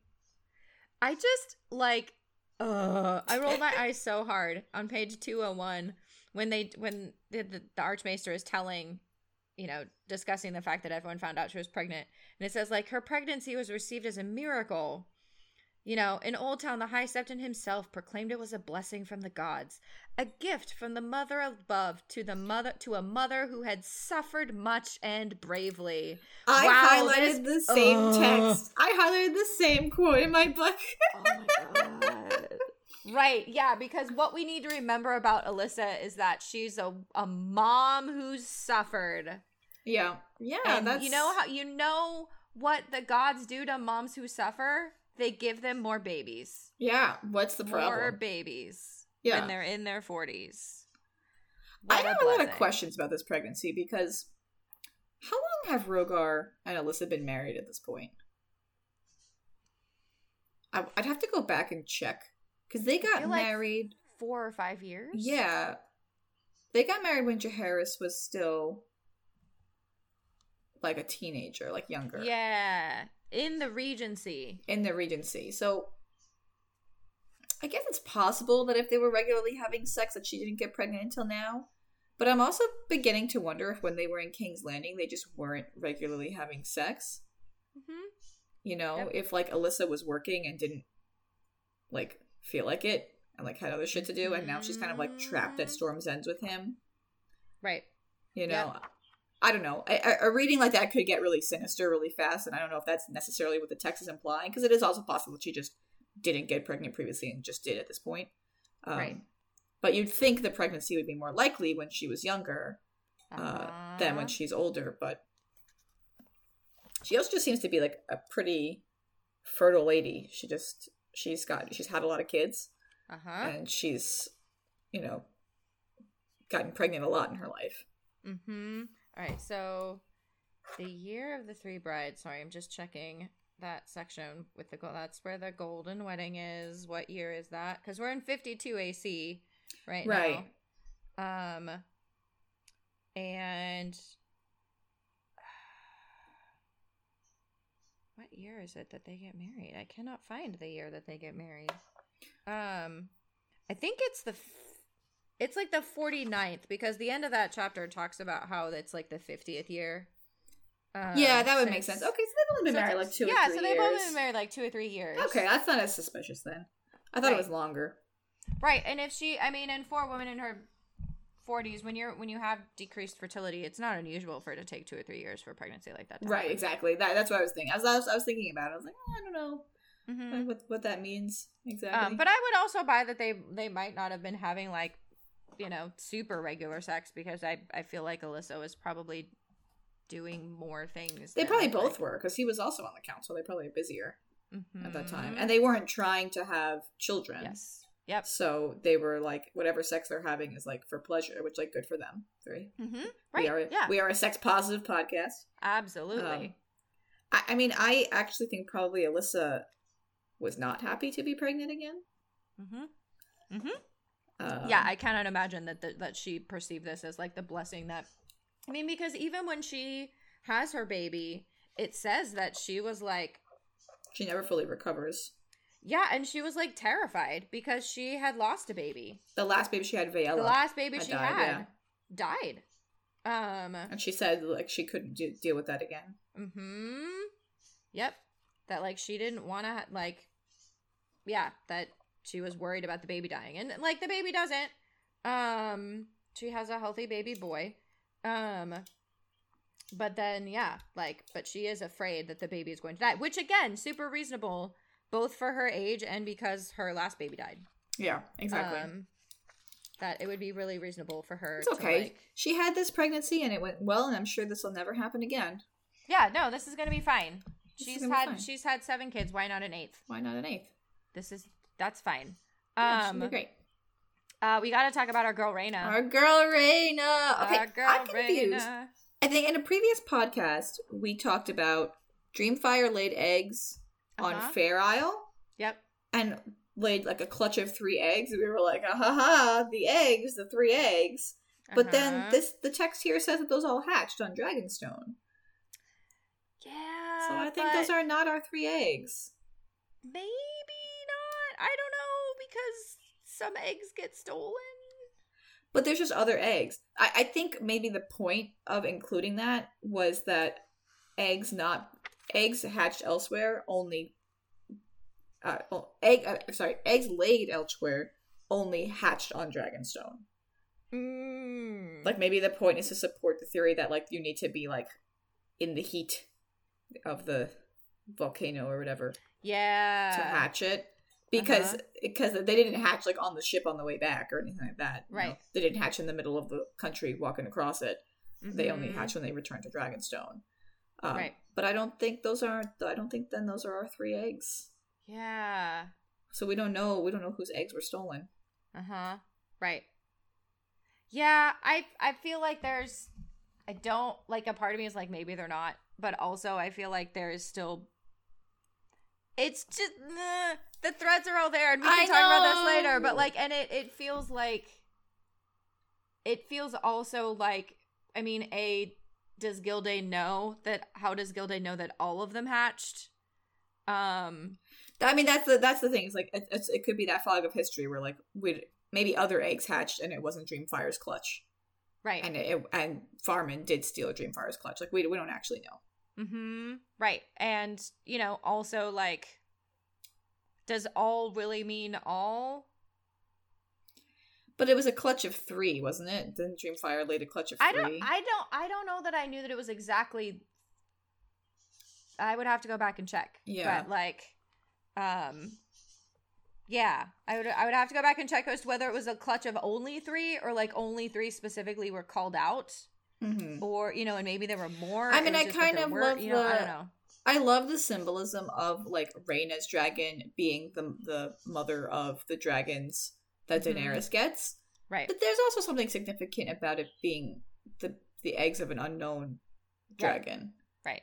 and that it's just that um primordial power that's being Mhm. tapped into that doesn't have a lineage. Right. You know, it, it isn't powerful by by way. It's not powerful because its parents were powerful. It's just powerful for being. Right. You right. know, that there's also symbolism there. So I, I could rock the and roll Ray, with it's either. the Ray Nobody, right.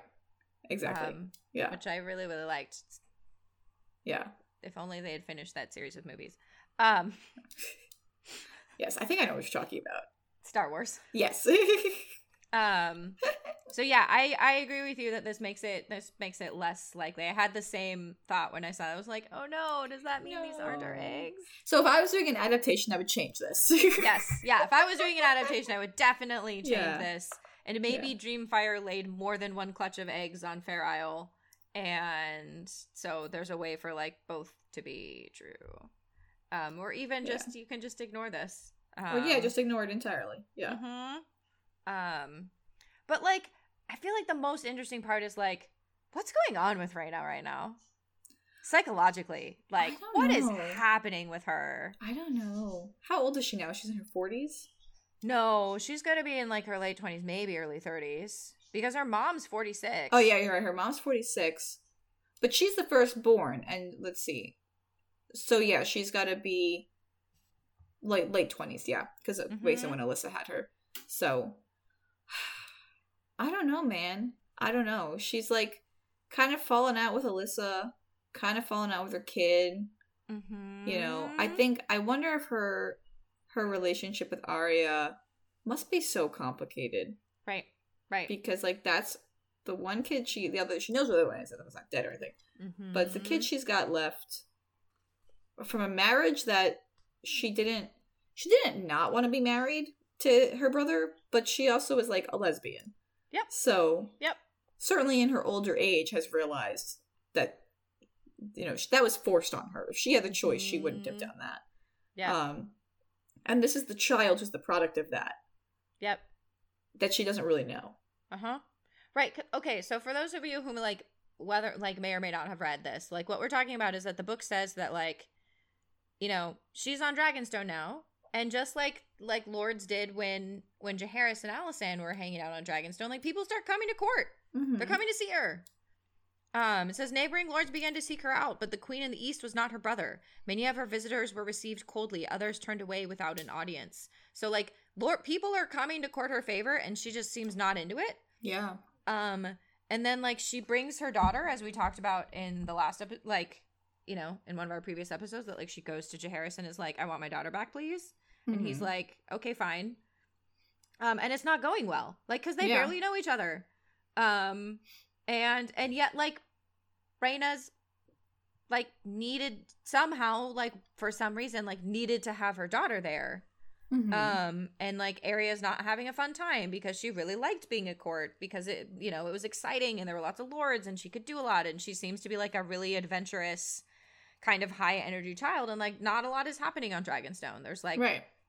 You know people It's, are and not, coming it's but not very a lot. big. Dragonstone's like not actually like a very big. It's like a little rocky island that's like rainy all the time. That's why Stannis doesn't like it.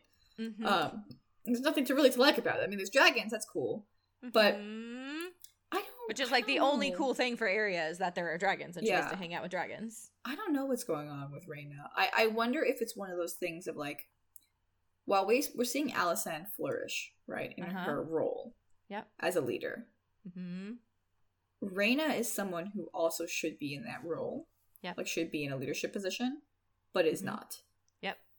And she's wilting, you know, Yep. in that position. She's wilting without having a purpose.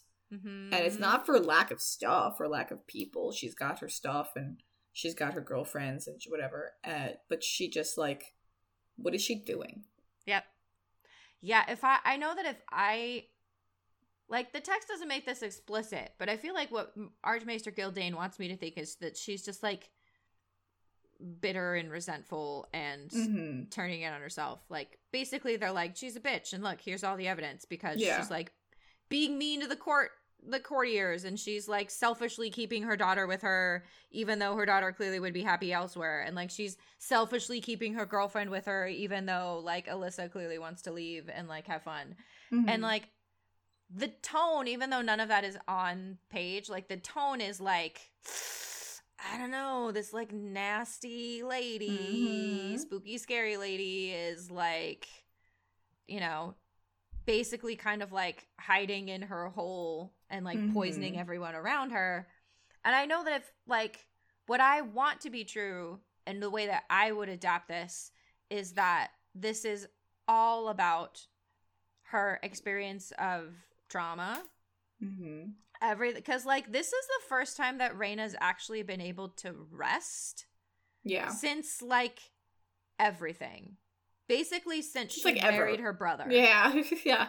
like the first like she finally has a home because Mhm. she, that's the thing like so what hap- what is Rhaena's life she married her brother was like Mhm. put under house arrest married her brother that's like she probably didn't really want to do it because like she's a lesbian and she wants to be with her girlfriends but like Mhm. Married a brother had a baby. So she performed her like you know queen of the realm duties but then like is put under house arrest. Her husband is murdered. She's forcibly married to her uncle. Mm-hmm. um she gets away from him but then like ends up in this experience where like she can't trust anyone around her because all all she sees is they want my power they want my dragons. In that Mhm. kind of Daenerys way that we talked about when Daenerys is in Essos of like everyone around her just like doesn't see her for being a person Right.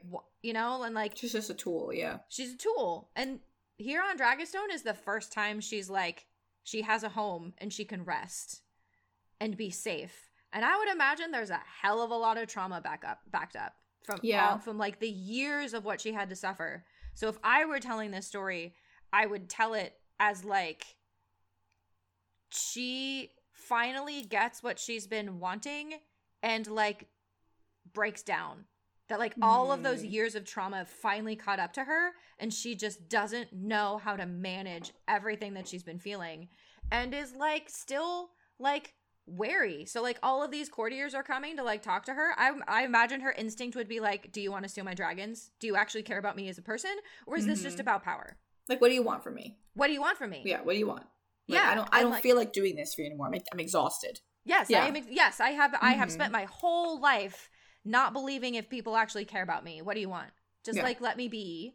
And also that like she's keeping Aerea and uh, Elissa around her because she's terrified of loss. She's Mhm. lost everything. She oh, lo- like- absolutely, absolutely. like- she's trying to control. I mean, she's been out of control for so much of her life. Mm, She's trying to control everything she can, mhm. and yeah, she wants to keep these people close. I mean, Elissa says, "I want to go sail the world." What what Rhaena should have said if she was a healthy partner at that time Right. is, "I support you, sweetie. Um, what do you need? When will you be back? Do you want me to come with you on my dragon?" Right. I mean, Rhaena doesn't have to stay at Dragonstone. no. She could she could say, "I'm going on a boat adventure." to Yeah. Peace out. I'm gonna go hang out with my para girlfriend. yeah, and like I'll be back in a few years. Like people do that. Right. Um, but I I I agree with you. I think it's the first time in her life where there isn't imminent danger, but she's so Mhm. her brain is so used to imminent danger that it Yeah. sees it everywhere. She's like Yeah. almost paranoid in a way. Um, and on top of that, she Mhm. doesn't have a task. yeah. There's nothing for her to focus on. Like all she can focus Mhm. on is is what she should be doing, which is trying to you know work work through the trauma and everything like that. Right. But uh, they don't have like cognitive behavioral therapy in Westeros, so I don't think she can get on like BetterHelp and talk to her therapist. Um, so she's just kind of left to her own devices to do pretty much nothing but Right. ex- exist. Right. Yeah. And like this reaction actually makes me second guess whether or not taking Aerea was a power play because that was how we discussed it last time was Mhm. that like oh yeah like what a power move she's taking dragonstone in Aerea like the seat of the heir to the throne as well as the heir to the throne and yet Mhm. what does she do with it nothing she doesn't I- do but- anything with it at but I point still but don't. like I- I just, I also just like don't understand that from an emotional perspective though, because she doesn't know this kid. Right. Like, well, I feel like it's so that a part of it is that trauma response of like, maybe I do just, I want to try and have the family that's been taken away from me. Mm-hmm. You know, like I've had to protect my children by sending them away for so long. Maybe now I can, you know, maybe now that everything's settled down, I can try and have a relationship and a, Mhm. like I have my girlfriend, you know, I'm married to my husband, my beard, and I Mhm. have my girlfriend that I care about and like maybe now's the time that I can finally like have a real family Yeah, in a way that I haven't been able to before. And so like and she can't really take Rhaella because Rhaella's at the at the Sept in Oldtown. right. Like you can't like go back like but I feel like she that that maybe some of it was a power play, but like I'm reading this and going, if I were telling this story, it would be about like that if she could have taken Rhaella, she would have taken both. That this is sure part of it like might be in the back of her mind like a power play, but also this is more about trying to rebuild everything that was taken from her over the last like 12 years and that includes like I want my kids back because I want my family back. Yes, I think that. I think there's also two other things I could think about. It would be one, she doesn't want Aerea to be left in someone else's care Mhm. because a lot of Rhaena's trauma comes from King's Landing, from Yep. having been in King's Landing Mhm. and being separated from her own mother and things like that. So she might just not trust others with Aerea, which is perfectly fair. Um, Right. And I agree. I think if she could have gotten Rhaella too, she would have brought. She would have taken both. Mhm. Um, I also wonder if there's an interesting like this would be something to that could be played with on the screen better than in text. Rhaella and Aerea are identical twins, Mhm. and Rhaena did raise one of them. One was separated from her, but one was with her for a good period of time in King's Landing. Mhm. Um, the the ones that the one we're calling Aerea right now because they did a switcheroo at some point, Yep, but the one that we're calling the one that's currently Aerea is not the one she was with. She was with the one that was Rhaella, which was the the Commerce Shire Uh-huh. uh, child, right. and it must be confusing to have memories and emotional connection with someone who looks exactly like someone else.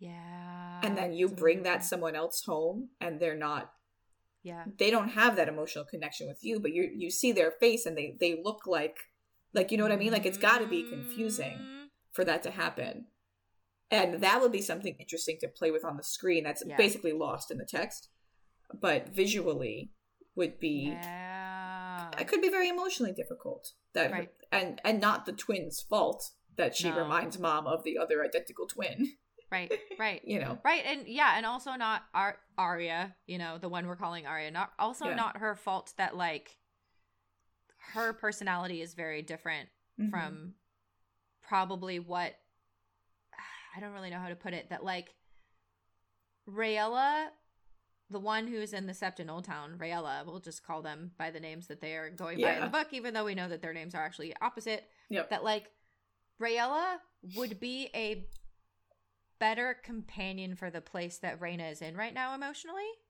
because Yeah. she's like traumatized that like and again that's not Aerea's fault that like Mhm. she is like a high energy adventurous child who like wants to like do things and be active and like be like participate in a lot of things like it's not her fault and Mhm. also i imagine that that is probably contributing to what's happening right now that like Rhaena where Rhaena's at emotionally it would be really difficult for her to be the parent of a child who's like restless Yeah. A child who's a very like emo- is emotionally demanding. A kid that Yep. is, mom, I'm bored. I don't have anything to do. I want friends. I want this. I want that. As opposed to Mhm. a, a child more like Rhaella, who sounds like she was more quiet and maybe more uh, comforting and, Uh-huh. and you know less. I don't know, headstrong. I guess I don't, Yep. I don't know exactly what word to use. Yeah. But yeah, I, I, I completely agree. because So that would be so interesting to explore in a script. Ugh. Yeah, yeah, because because Aerea and Elissa Farman have the same kind of restless energy, Mhm. and both of those like are pulling against Rhaena's desire to like heal. Or at least if I were telling the story, the one Mhm. telling this story, that that would be part of the tension that's building is like Rhaena's like traumatized and wants to control and wants to like have everyone she loves around her Mhm. and like keep them there because of how much she's lost that she's like finally i get to have like the people i love in my life and i can keep them here and i can keep them around me and i'm not going to lose them Mhm. and like to have both of the people who represent that both like her partner and her child be like right but like that's not the kind of person that i am Right. But Like- like, what if I left?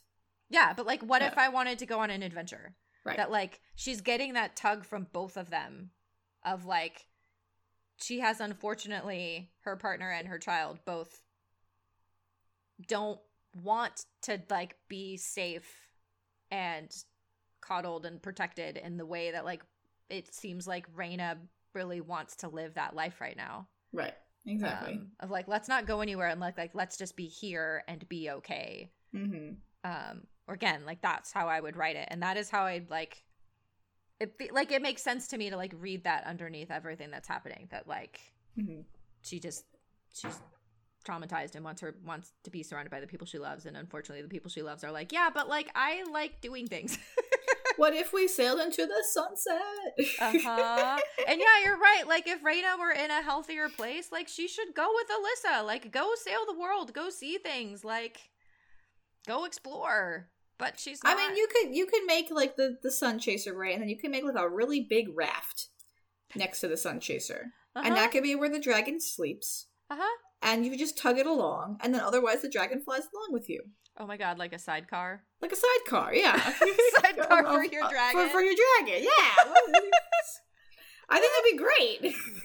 I love that idea. Man, if only, if only Rhaena had been, you know, less traumatized, things Yeah. might have gone differently. Um, but yeah, I also just want to acknowledge that like Aerea this kind of sucks for her. Not Yeah. kind of. This like really sucks for her in an unfortunate way that like um I really like the line her mother was a stranger because there's like Mhm. symbolism in that.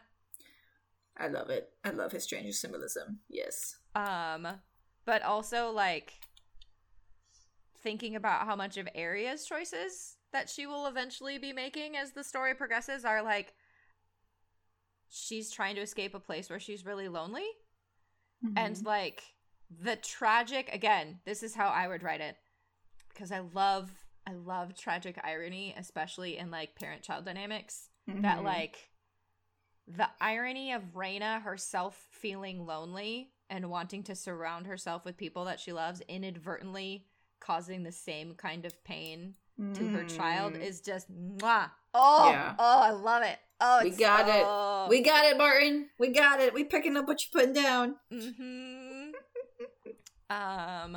All right, we've been talking for a while about this section. I feel Yes, like we we're kind of coming to a close. Um. So we talked a little bit about who gets shafted. We mentioned the uh, the wise women, um, Rego Draz. We t- talked a little bit that he's just getting the regular xenophobic kind of stuff. Uh, but also, I want to know everything about the pregnant bat goddess statue. I want to know about this goddess that he worships. is that like in a the very House of Black pregnant, and White? a very pregnant woman with the head of a bat? And I'm like, tell me about that deity. Holy shit! Yeah, where is that from? Because it's not in the. I'm I'm read I'm rereading A Song of Ice and Fire, and I'm deep into um, A Feast for Crows. So I'm, I'm deep into Arya's time in House of Black and White, and that is not one of the gods there that is mentioned. Yeah, I wanna I wanna know about this. Huh. About this Yeah. about this pregnant lady with a bat head. Uh, What does it's- worshiping her entail?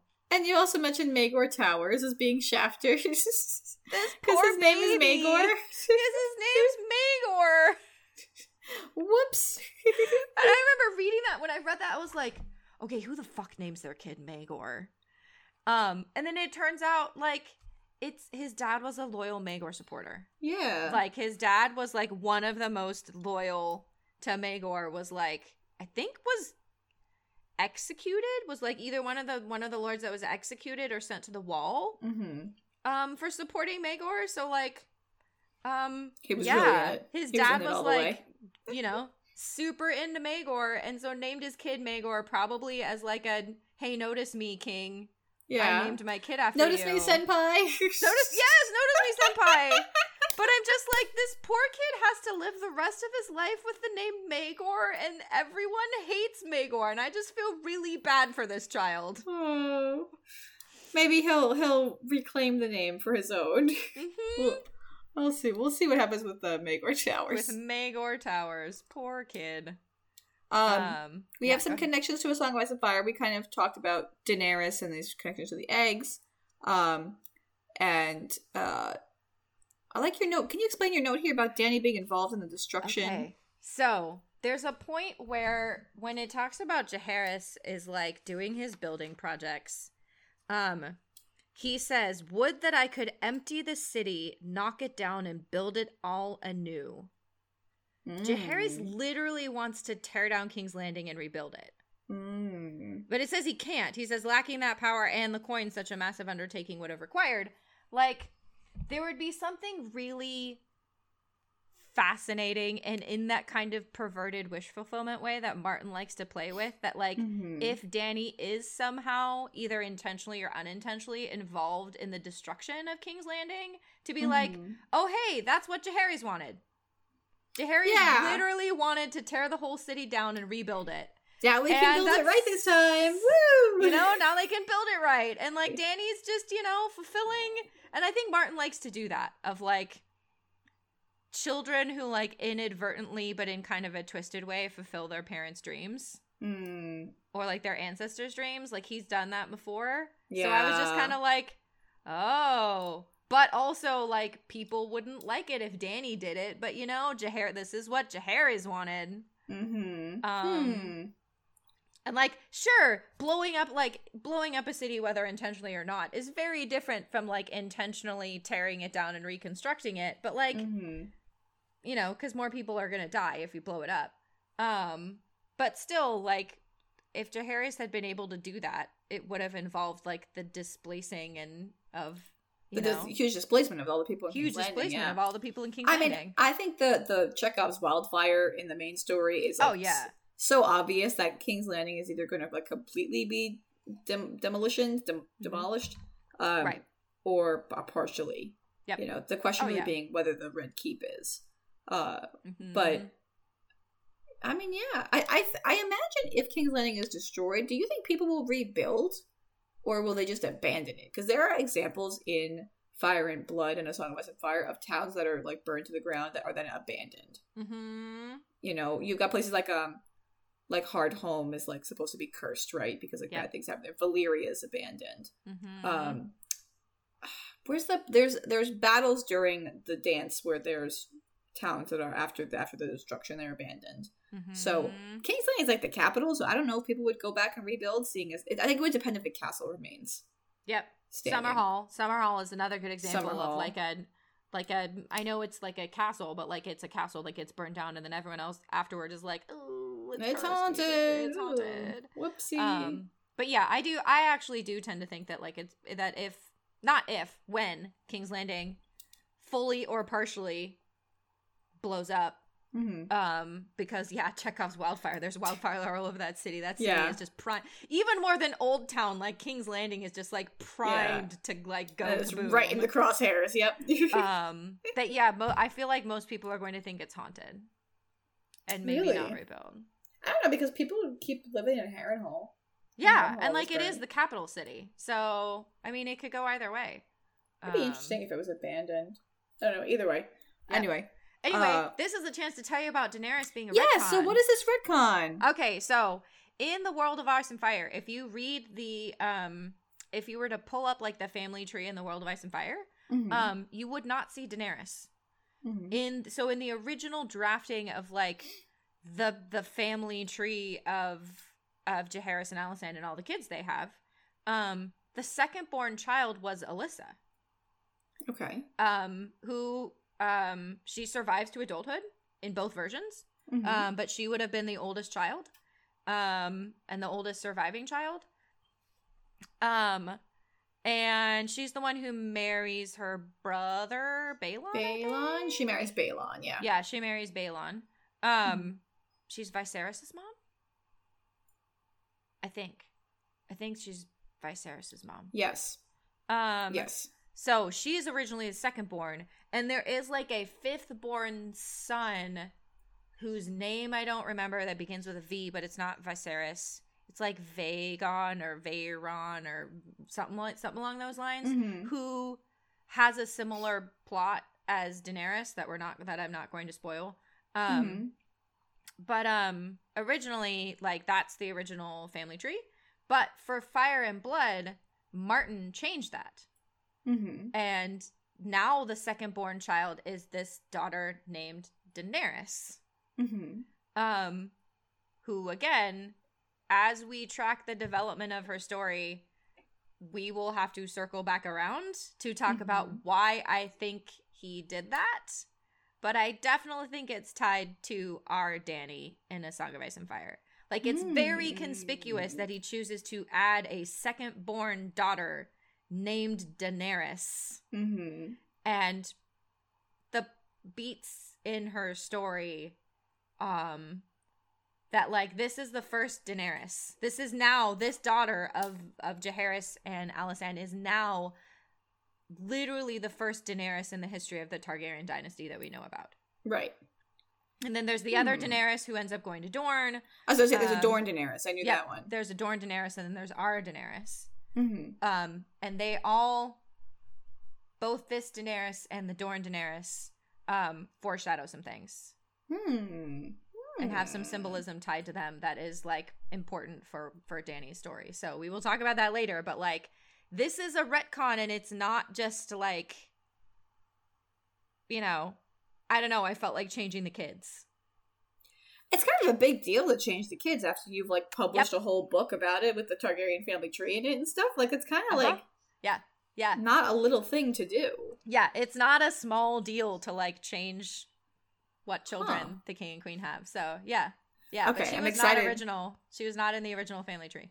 All right, as we get more of her story, I'm excited to to think about why he did that.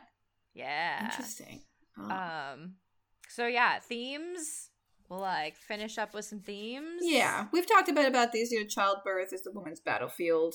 This is a common theme throughout A Song of Ice and Fire and through this book that you know the wo- the woman's uh, battles in the birthing bed, that kind of thing. Right. um and we get the like you know the motherhood um you know being praised so much with uh alyssa like oh it's a, it's a miracle that she's pregnant what a good wonderful thing when it's like Mhm. probably not the best. Nope. Probably really dangerous. I wonder Nope. if it'll be really dangerous in the next ten pages of this section.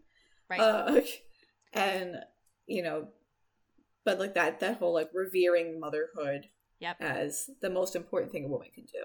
Yeah, and it stands out to me, like to my mind, the reason why I wanted to highlight it here is it stands out not just because of what what is going to happen in the next section, um, uh, but like precisely because both of these pregnancies are high risk. Yeah. You know, like this is a section in which everyone is like super excited about the fact that like a woman in her 40s and a 14 year old are both pregnant. And like Mhm. no one is thinking about the fact that these are both high risk pregnancies. What's the deeply the woman? risk. Said no one ever. Yeah, said no one ever. Yeah. But like we should be like we the reader should be really uncomfortable with like how excited most people are in this world to be like, "Yay, the 40-year-old is pregnant and yay, the 14-year-old is pregnant and there is nothing Mhm. wrong here and this is great." Like cuz women should just have babies. Yeah. And I'm reading this and going like, ah, "This is I'm really this and- dangerous and one or both of them would probably die." that 14 year old is in 10th grade watching Twilight. Mhm. Okay? That is what she is doing. Yeah. She is watching Twilight and she is on Tumblr and she is playing Minecraft. You know, this is like and you you're excited because she's pregnant. Like, oh, it's I mean, we're Very seeing bad. this now with everything about around the the discussions about abortion and like we're not we're Mhm. not you know, but like I'm not gonna. We don't have to have a political discussion about that, but like we are. uh, this is a very liberal podcast. I think we've yeah, made that super clear. liberal. um, but like we are seeing that like part of why abortion care is so important is also for like teenagers. Yeah. like we're oh, hearing absolutely. stories about like 11 12 13 14 year old girls who are like who Mhm. don't have access to abortion care and like surprise surprise they're having complications and it's really Mm-hmm. dangerous for them because actually we should not we as human beings should not be getting pregnant when we are in our early teens like it's Mhm. not safe Right. for a 14 year old to have a baby it's just Mhm. not Yeah, absolutely. And I mean, I've I've heard in discussions before regarding A Song of Ice and Fire that there's supposed to be this distinction between like that the lords and the ladies sort of do this young marriage stuff, but the small folk don't. Yeah, I think there's a historical, like real life history Mhm. source for that. That Yep. like that was a common thing among like the ruling class, but the the the lower class wouldn't wouldn't have kids that young because they understood how fucking dangerous that was. Yeah, yeah. The idea that like all that like back during like the Middle Ages, like everyone was getting married at 12, 13 years old is like not historically accurate. Like I I uh, I would have to track down the source, but I remember reading somewhere that like the average age of marriage during the Middle Ages, if you like discount the aristocrats, is like 20. Yeah, which is normal. That's Super a nice normal. normal. That's a nice normal age Uh-huh. for people that didn't live very long. That Right. that's yeah, a nice Right. normal age for that. Um, and even in like the aristocratic marriages, if they got married that young, like they they usually were not having sex until they were like 17, 18, 19 years old. Mhm. That like these like marriages with like 12 year olds were like often literally just like paper marriages, Mm-hmm. you know, where like you would engage your daughter, the princess, to like the the prince of you know like you're the Spanish queen and you enda- you engage your daughter, the princess, to like the king of France or like the the prince of France at like 13, 14 years old. But like they wouldn't actually live together as husband and wife until they were like 20. So like Yeah. they weren't even really having sex with each other. They were just like legally married because we're forging an alliance. But Right. they weren't like actually sleeping together. Just like how Jaehaerys and got married and definitely didn't sleep together while they were together. alone in Dragonstone. Mhm. It was so romantic, Gretchen. um, I don't think that Martin actually. He definitely doesn't reflect that actual historical reality. He he definitely writes that that that that the young teens are that like the 13 year old girl is getting fucked by her 35 year old husband. Like he definitely writes that. yeah. Oh yeah. Um, which maybe might have happened, but like is not as common as Martin makes it think. Like reading I- I Martin, don't you think- would think that like he's drawing from history and that like no, this is how and I don't in the Middle think Ages, and it's I don't not. think the purpose of that part portion of the story is to be historically accurate as No. much as you can be in a fantasy. It's it's to highlight the Mhm. toxicness and the horror of this particular Yeah. of this society, which of course forces us to reflect on our own, and that is Mhm. that is what media does for us. Yeah. And then like the last thing I wanted to note, which is related to this, is like this idea of like weak versus strong babies. Yeah. Uh, um you know, like we've talked about the other dichotomies where like um you know, you have like like the bookish versus the warrior men and the gentle and quiet women versus the adventurous girls. Like mhm. alongside those he is doing a thing about like weak versus strong babies, you know, and I put that in quotes. Mhm. Um, but it's worth noting that like both Alyssa and Alysanne go into labor early in this section. Yes. Boremund, Bor- like Boremund, baby boy Boremund is also early. Mhm. Um, whatever early means. Right, based on what like Right. how they when they know she got pregnant. Yeah, don't know based- they- you know. Yeah, they can't do an Um, ultrasound to figure it out. Yeah. So like she could have been further along. They don't know, but Mhm. like um the text has it that both of them have babies that are born early. Mm-hmm. and one of them survives and one of them dies. Um and like so like Martin is doing this thing where he sometimes parallels like physical power with how that power is wielded. So like, Mm-hmm. you know, Maegor is like a really masculine martial dude, but he veers on the side of like overly aggressive. And like Mhm. Aenys is this like soft, quiet, bookish dude who like was really weak and indecisive. And sometimes those are parallels and sometimes those are and like sometimes he subverts it. Um because you have someone like Rhaena who was like really shy and quiet as a girl and then she gets a dragon is like suddenly, you know, adventurous or whatever. Mhm. Um, but like, so he's doing a thing about like some babies are born early but are strong and they survive and they're vigorous and like some of them are robust, are robust. robust babies. Yes. um, and some babies are just like born weak and they die.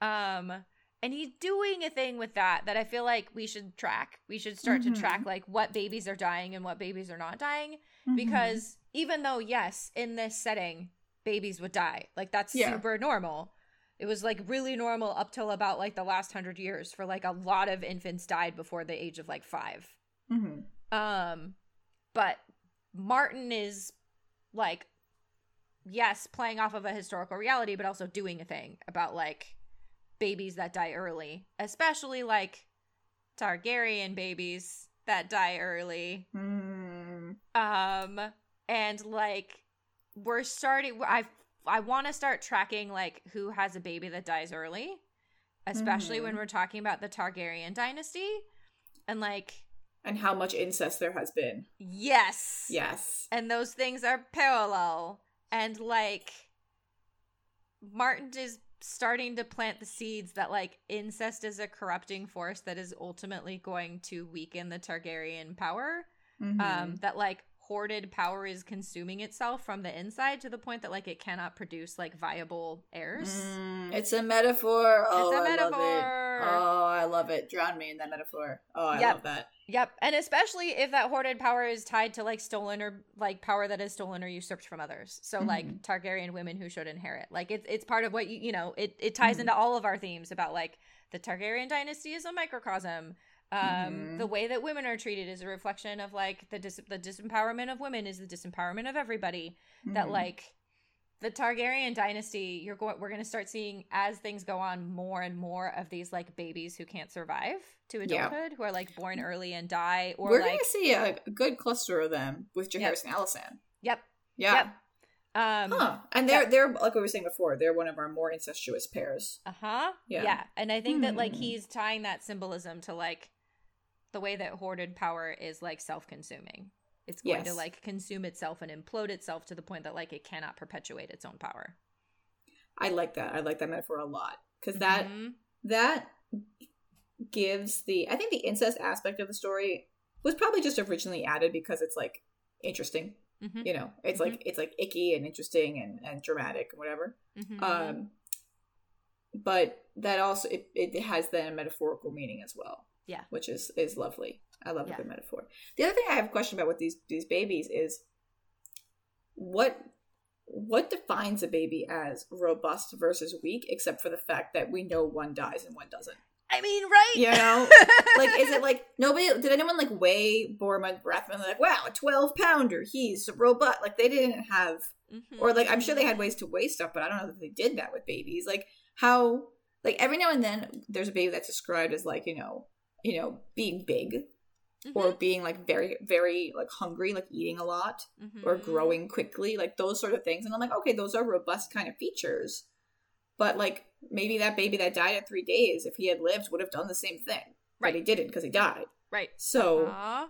Like it's one of those very much like looking back on it and saying like that baby that ended up living and becoming a person that mattered in history was so robust Yes. as a as a baby Yeah, you yeah, it's that results oriented thinking. Like, oh, yeah, Mhm. baby must have been weak because it sure did die. Yep. Yep. Definitely not the problem of anyone around it. Yep, yep, definitely. This is definitely not about like a 14 year old. Also, not for nothing, but we're talking about the whole history of Targaryen babies, and you're telling me there was not one infanticide in all of these dead babies. At least one baby was infanticided. There's somebody who was there was a there must have been a murder at least one of these times statistically because Mhm. babies get killed all the time. So, and you could do that without people realizing it. Yeah. So you know, Mhm. I don't know. Maybe keep an eye out for a baby that was doing really well and then very suddenly died. you know. Uh-huh. Right.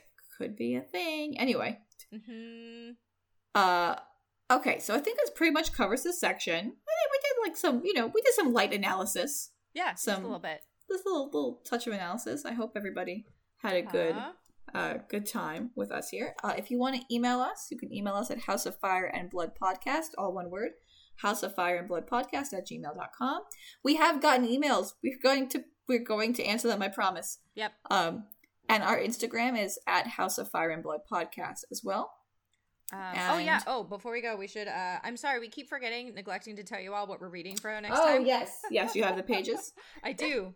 Um, so next time we are going to be starting with um, uh, the top of page 208 with on Dragonstone Problems of Another Sort. We're coming to a head. Um, and then we are ending on like kind of halfway down page 219, um, ending with the paragraph that ends with um, as he would do so often during his long reign, the king shrugged off his sorrows and plunged himself into the ruling of his realm Hmm, uh, that's where we're going to be ending next time. So, yeah, Perfect. uh, just about 10 pages, 10 or 11 pages. So, um, yeah. And, uh, yeah, that kind of brings us to a close. So, uh, Yeah. until next time, remember, uh, magic bathwater can cure incestuous gene pools. And until next time, pour one out for Rosamund Ball. Yep. She's a real one. Yeah, she was a real one. All right. Thanks, everybody, and we'll talk to you next time. Bye. Bye.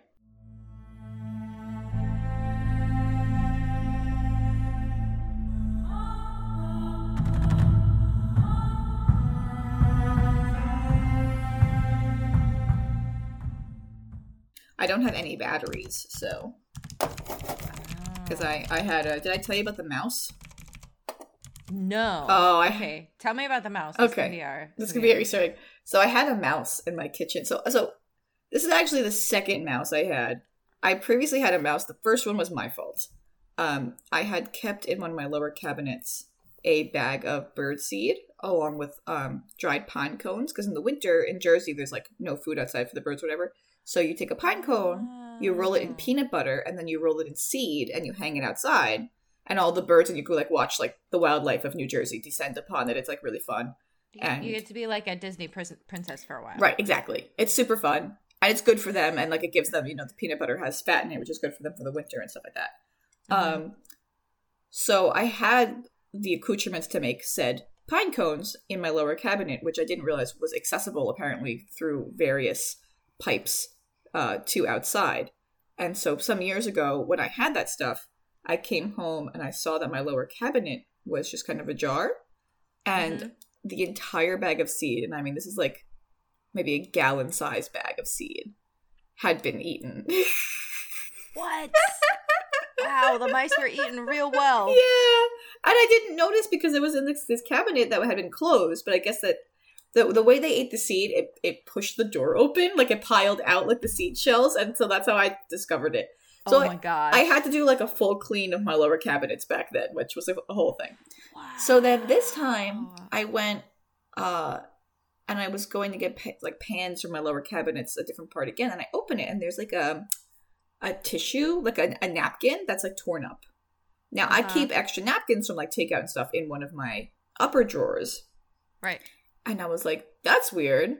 And I start pulling up the drawers and stuff like that. And there was there's no food in my lower cabinets anymore because I learned from the first time. Yes. So all that happened was that these mice or mouse or whatever went around and chewed up napkins and also ate some of my candles, which confused me. they're just like, this is all we can find. Yeah, they just ate the candles, and I'm like, is that good for Oh you? Like, what's making? I don't mean like chewed on. I mean like consumed. I had tea lights, like little tea lights uh, with in the metal, What? and just the metal was left. Like they consumed the wax. I go Oh go figure. I don't know. So I had to strip my entire like lower cabinets again and like do the bleach because I mean if there's you know droppings you have to be really really careful Yeah. and clean everything. So I cleaned it. It took like two weeks. I took everything out, sterilized everything in the dishwasher, cleaned everything with bleach. It was like a whole thing. And now every time I go into my lower cabinets, I'm like Mm. looking for signs of mouse. Uh, Right. I'm like, there's no food here, bud. But anyway, the reason I was bringing this up before we started recording was that I don't have batteries anymore because one of the things in one of the drawers the mouse went into was batteries, and I threw away everything that like was replaceable. I just said, yeah. if a Uh-huh. mouse touched it, let's just get rid of it. I can buy more batteries. I have yet to replace my batteries, so the fact that my mouse, my computer mouse, is not working right now is concerning because I think it probably needs batteries, which means I probably have to go out this afternoon to get batteries. Mhm. So yeah, that's the mouse story.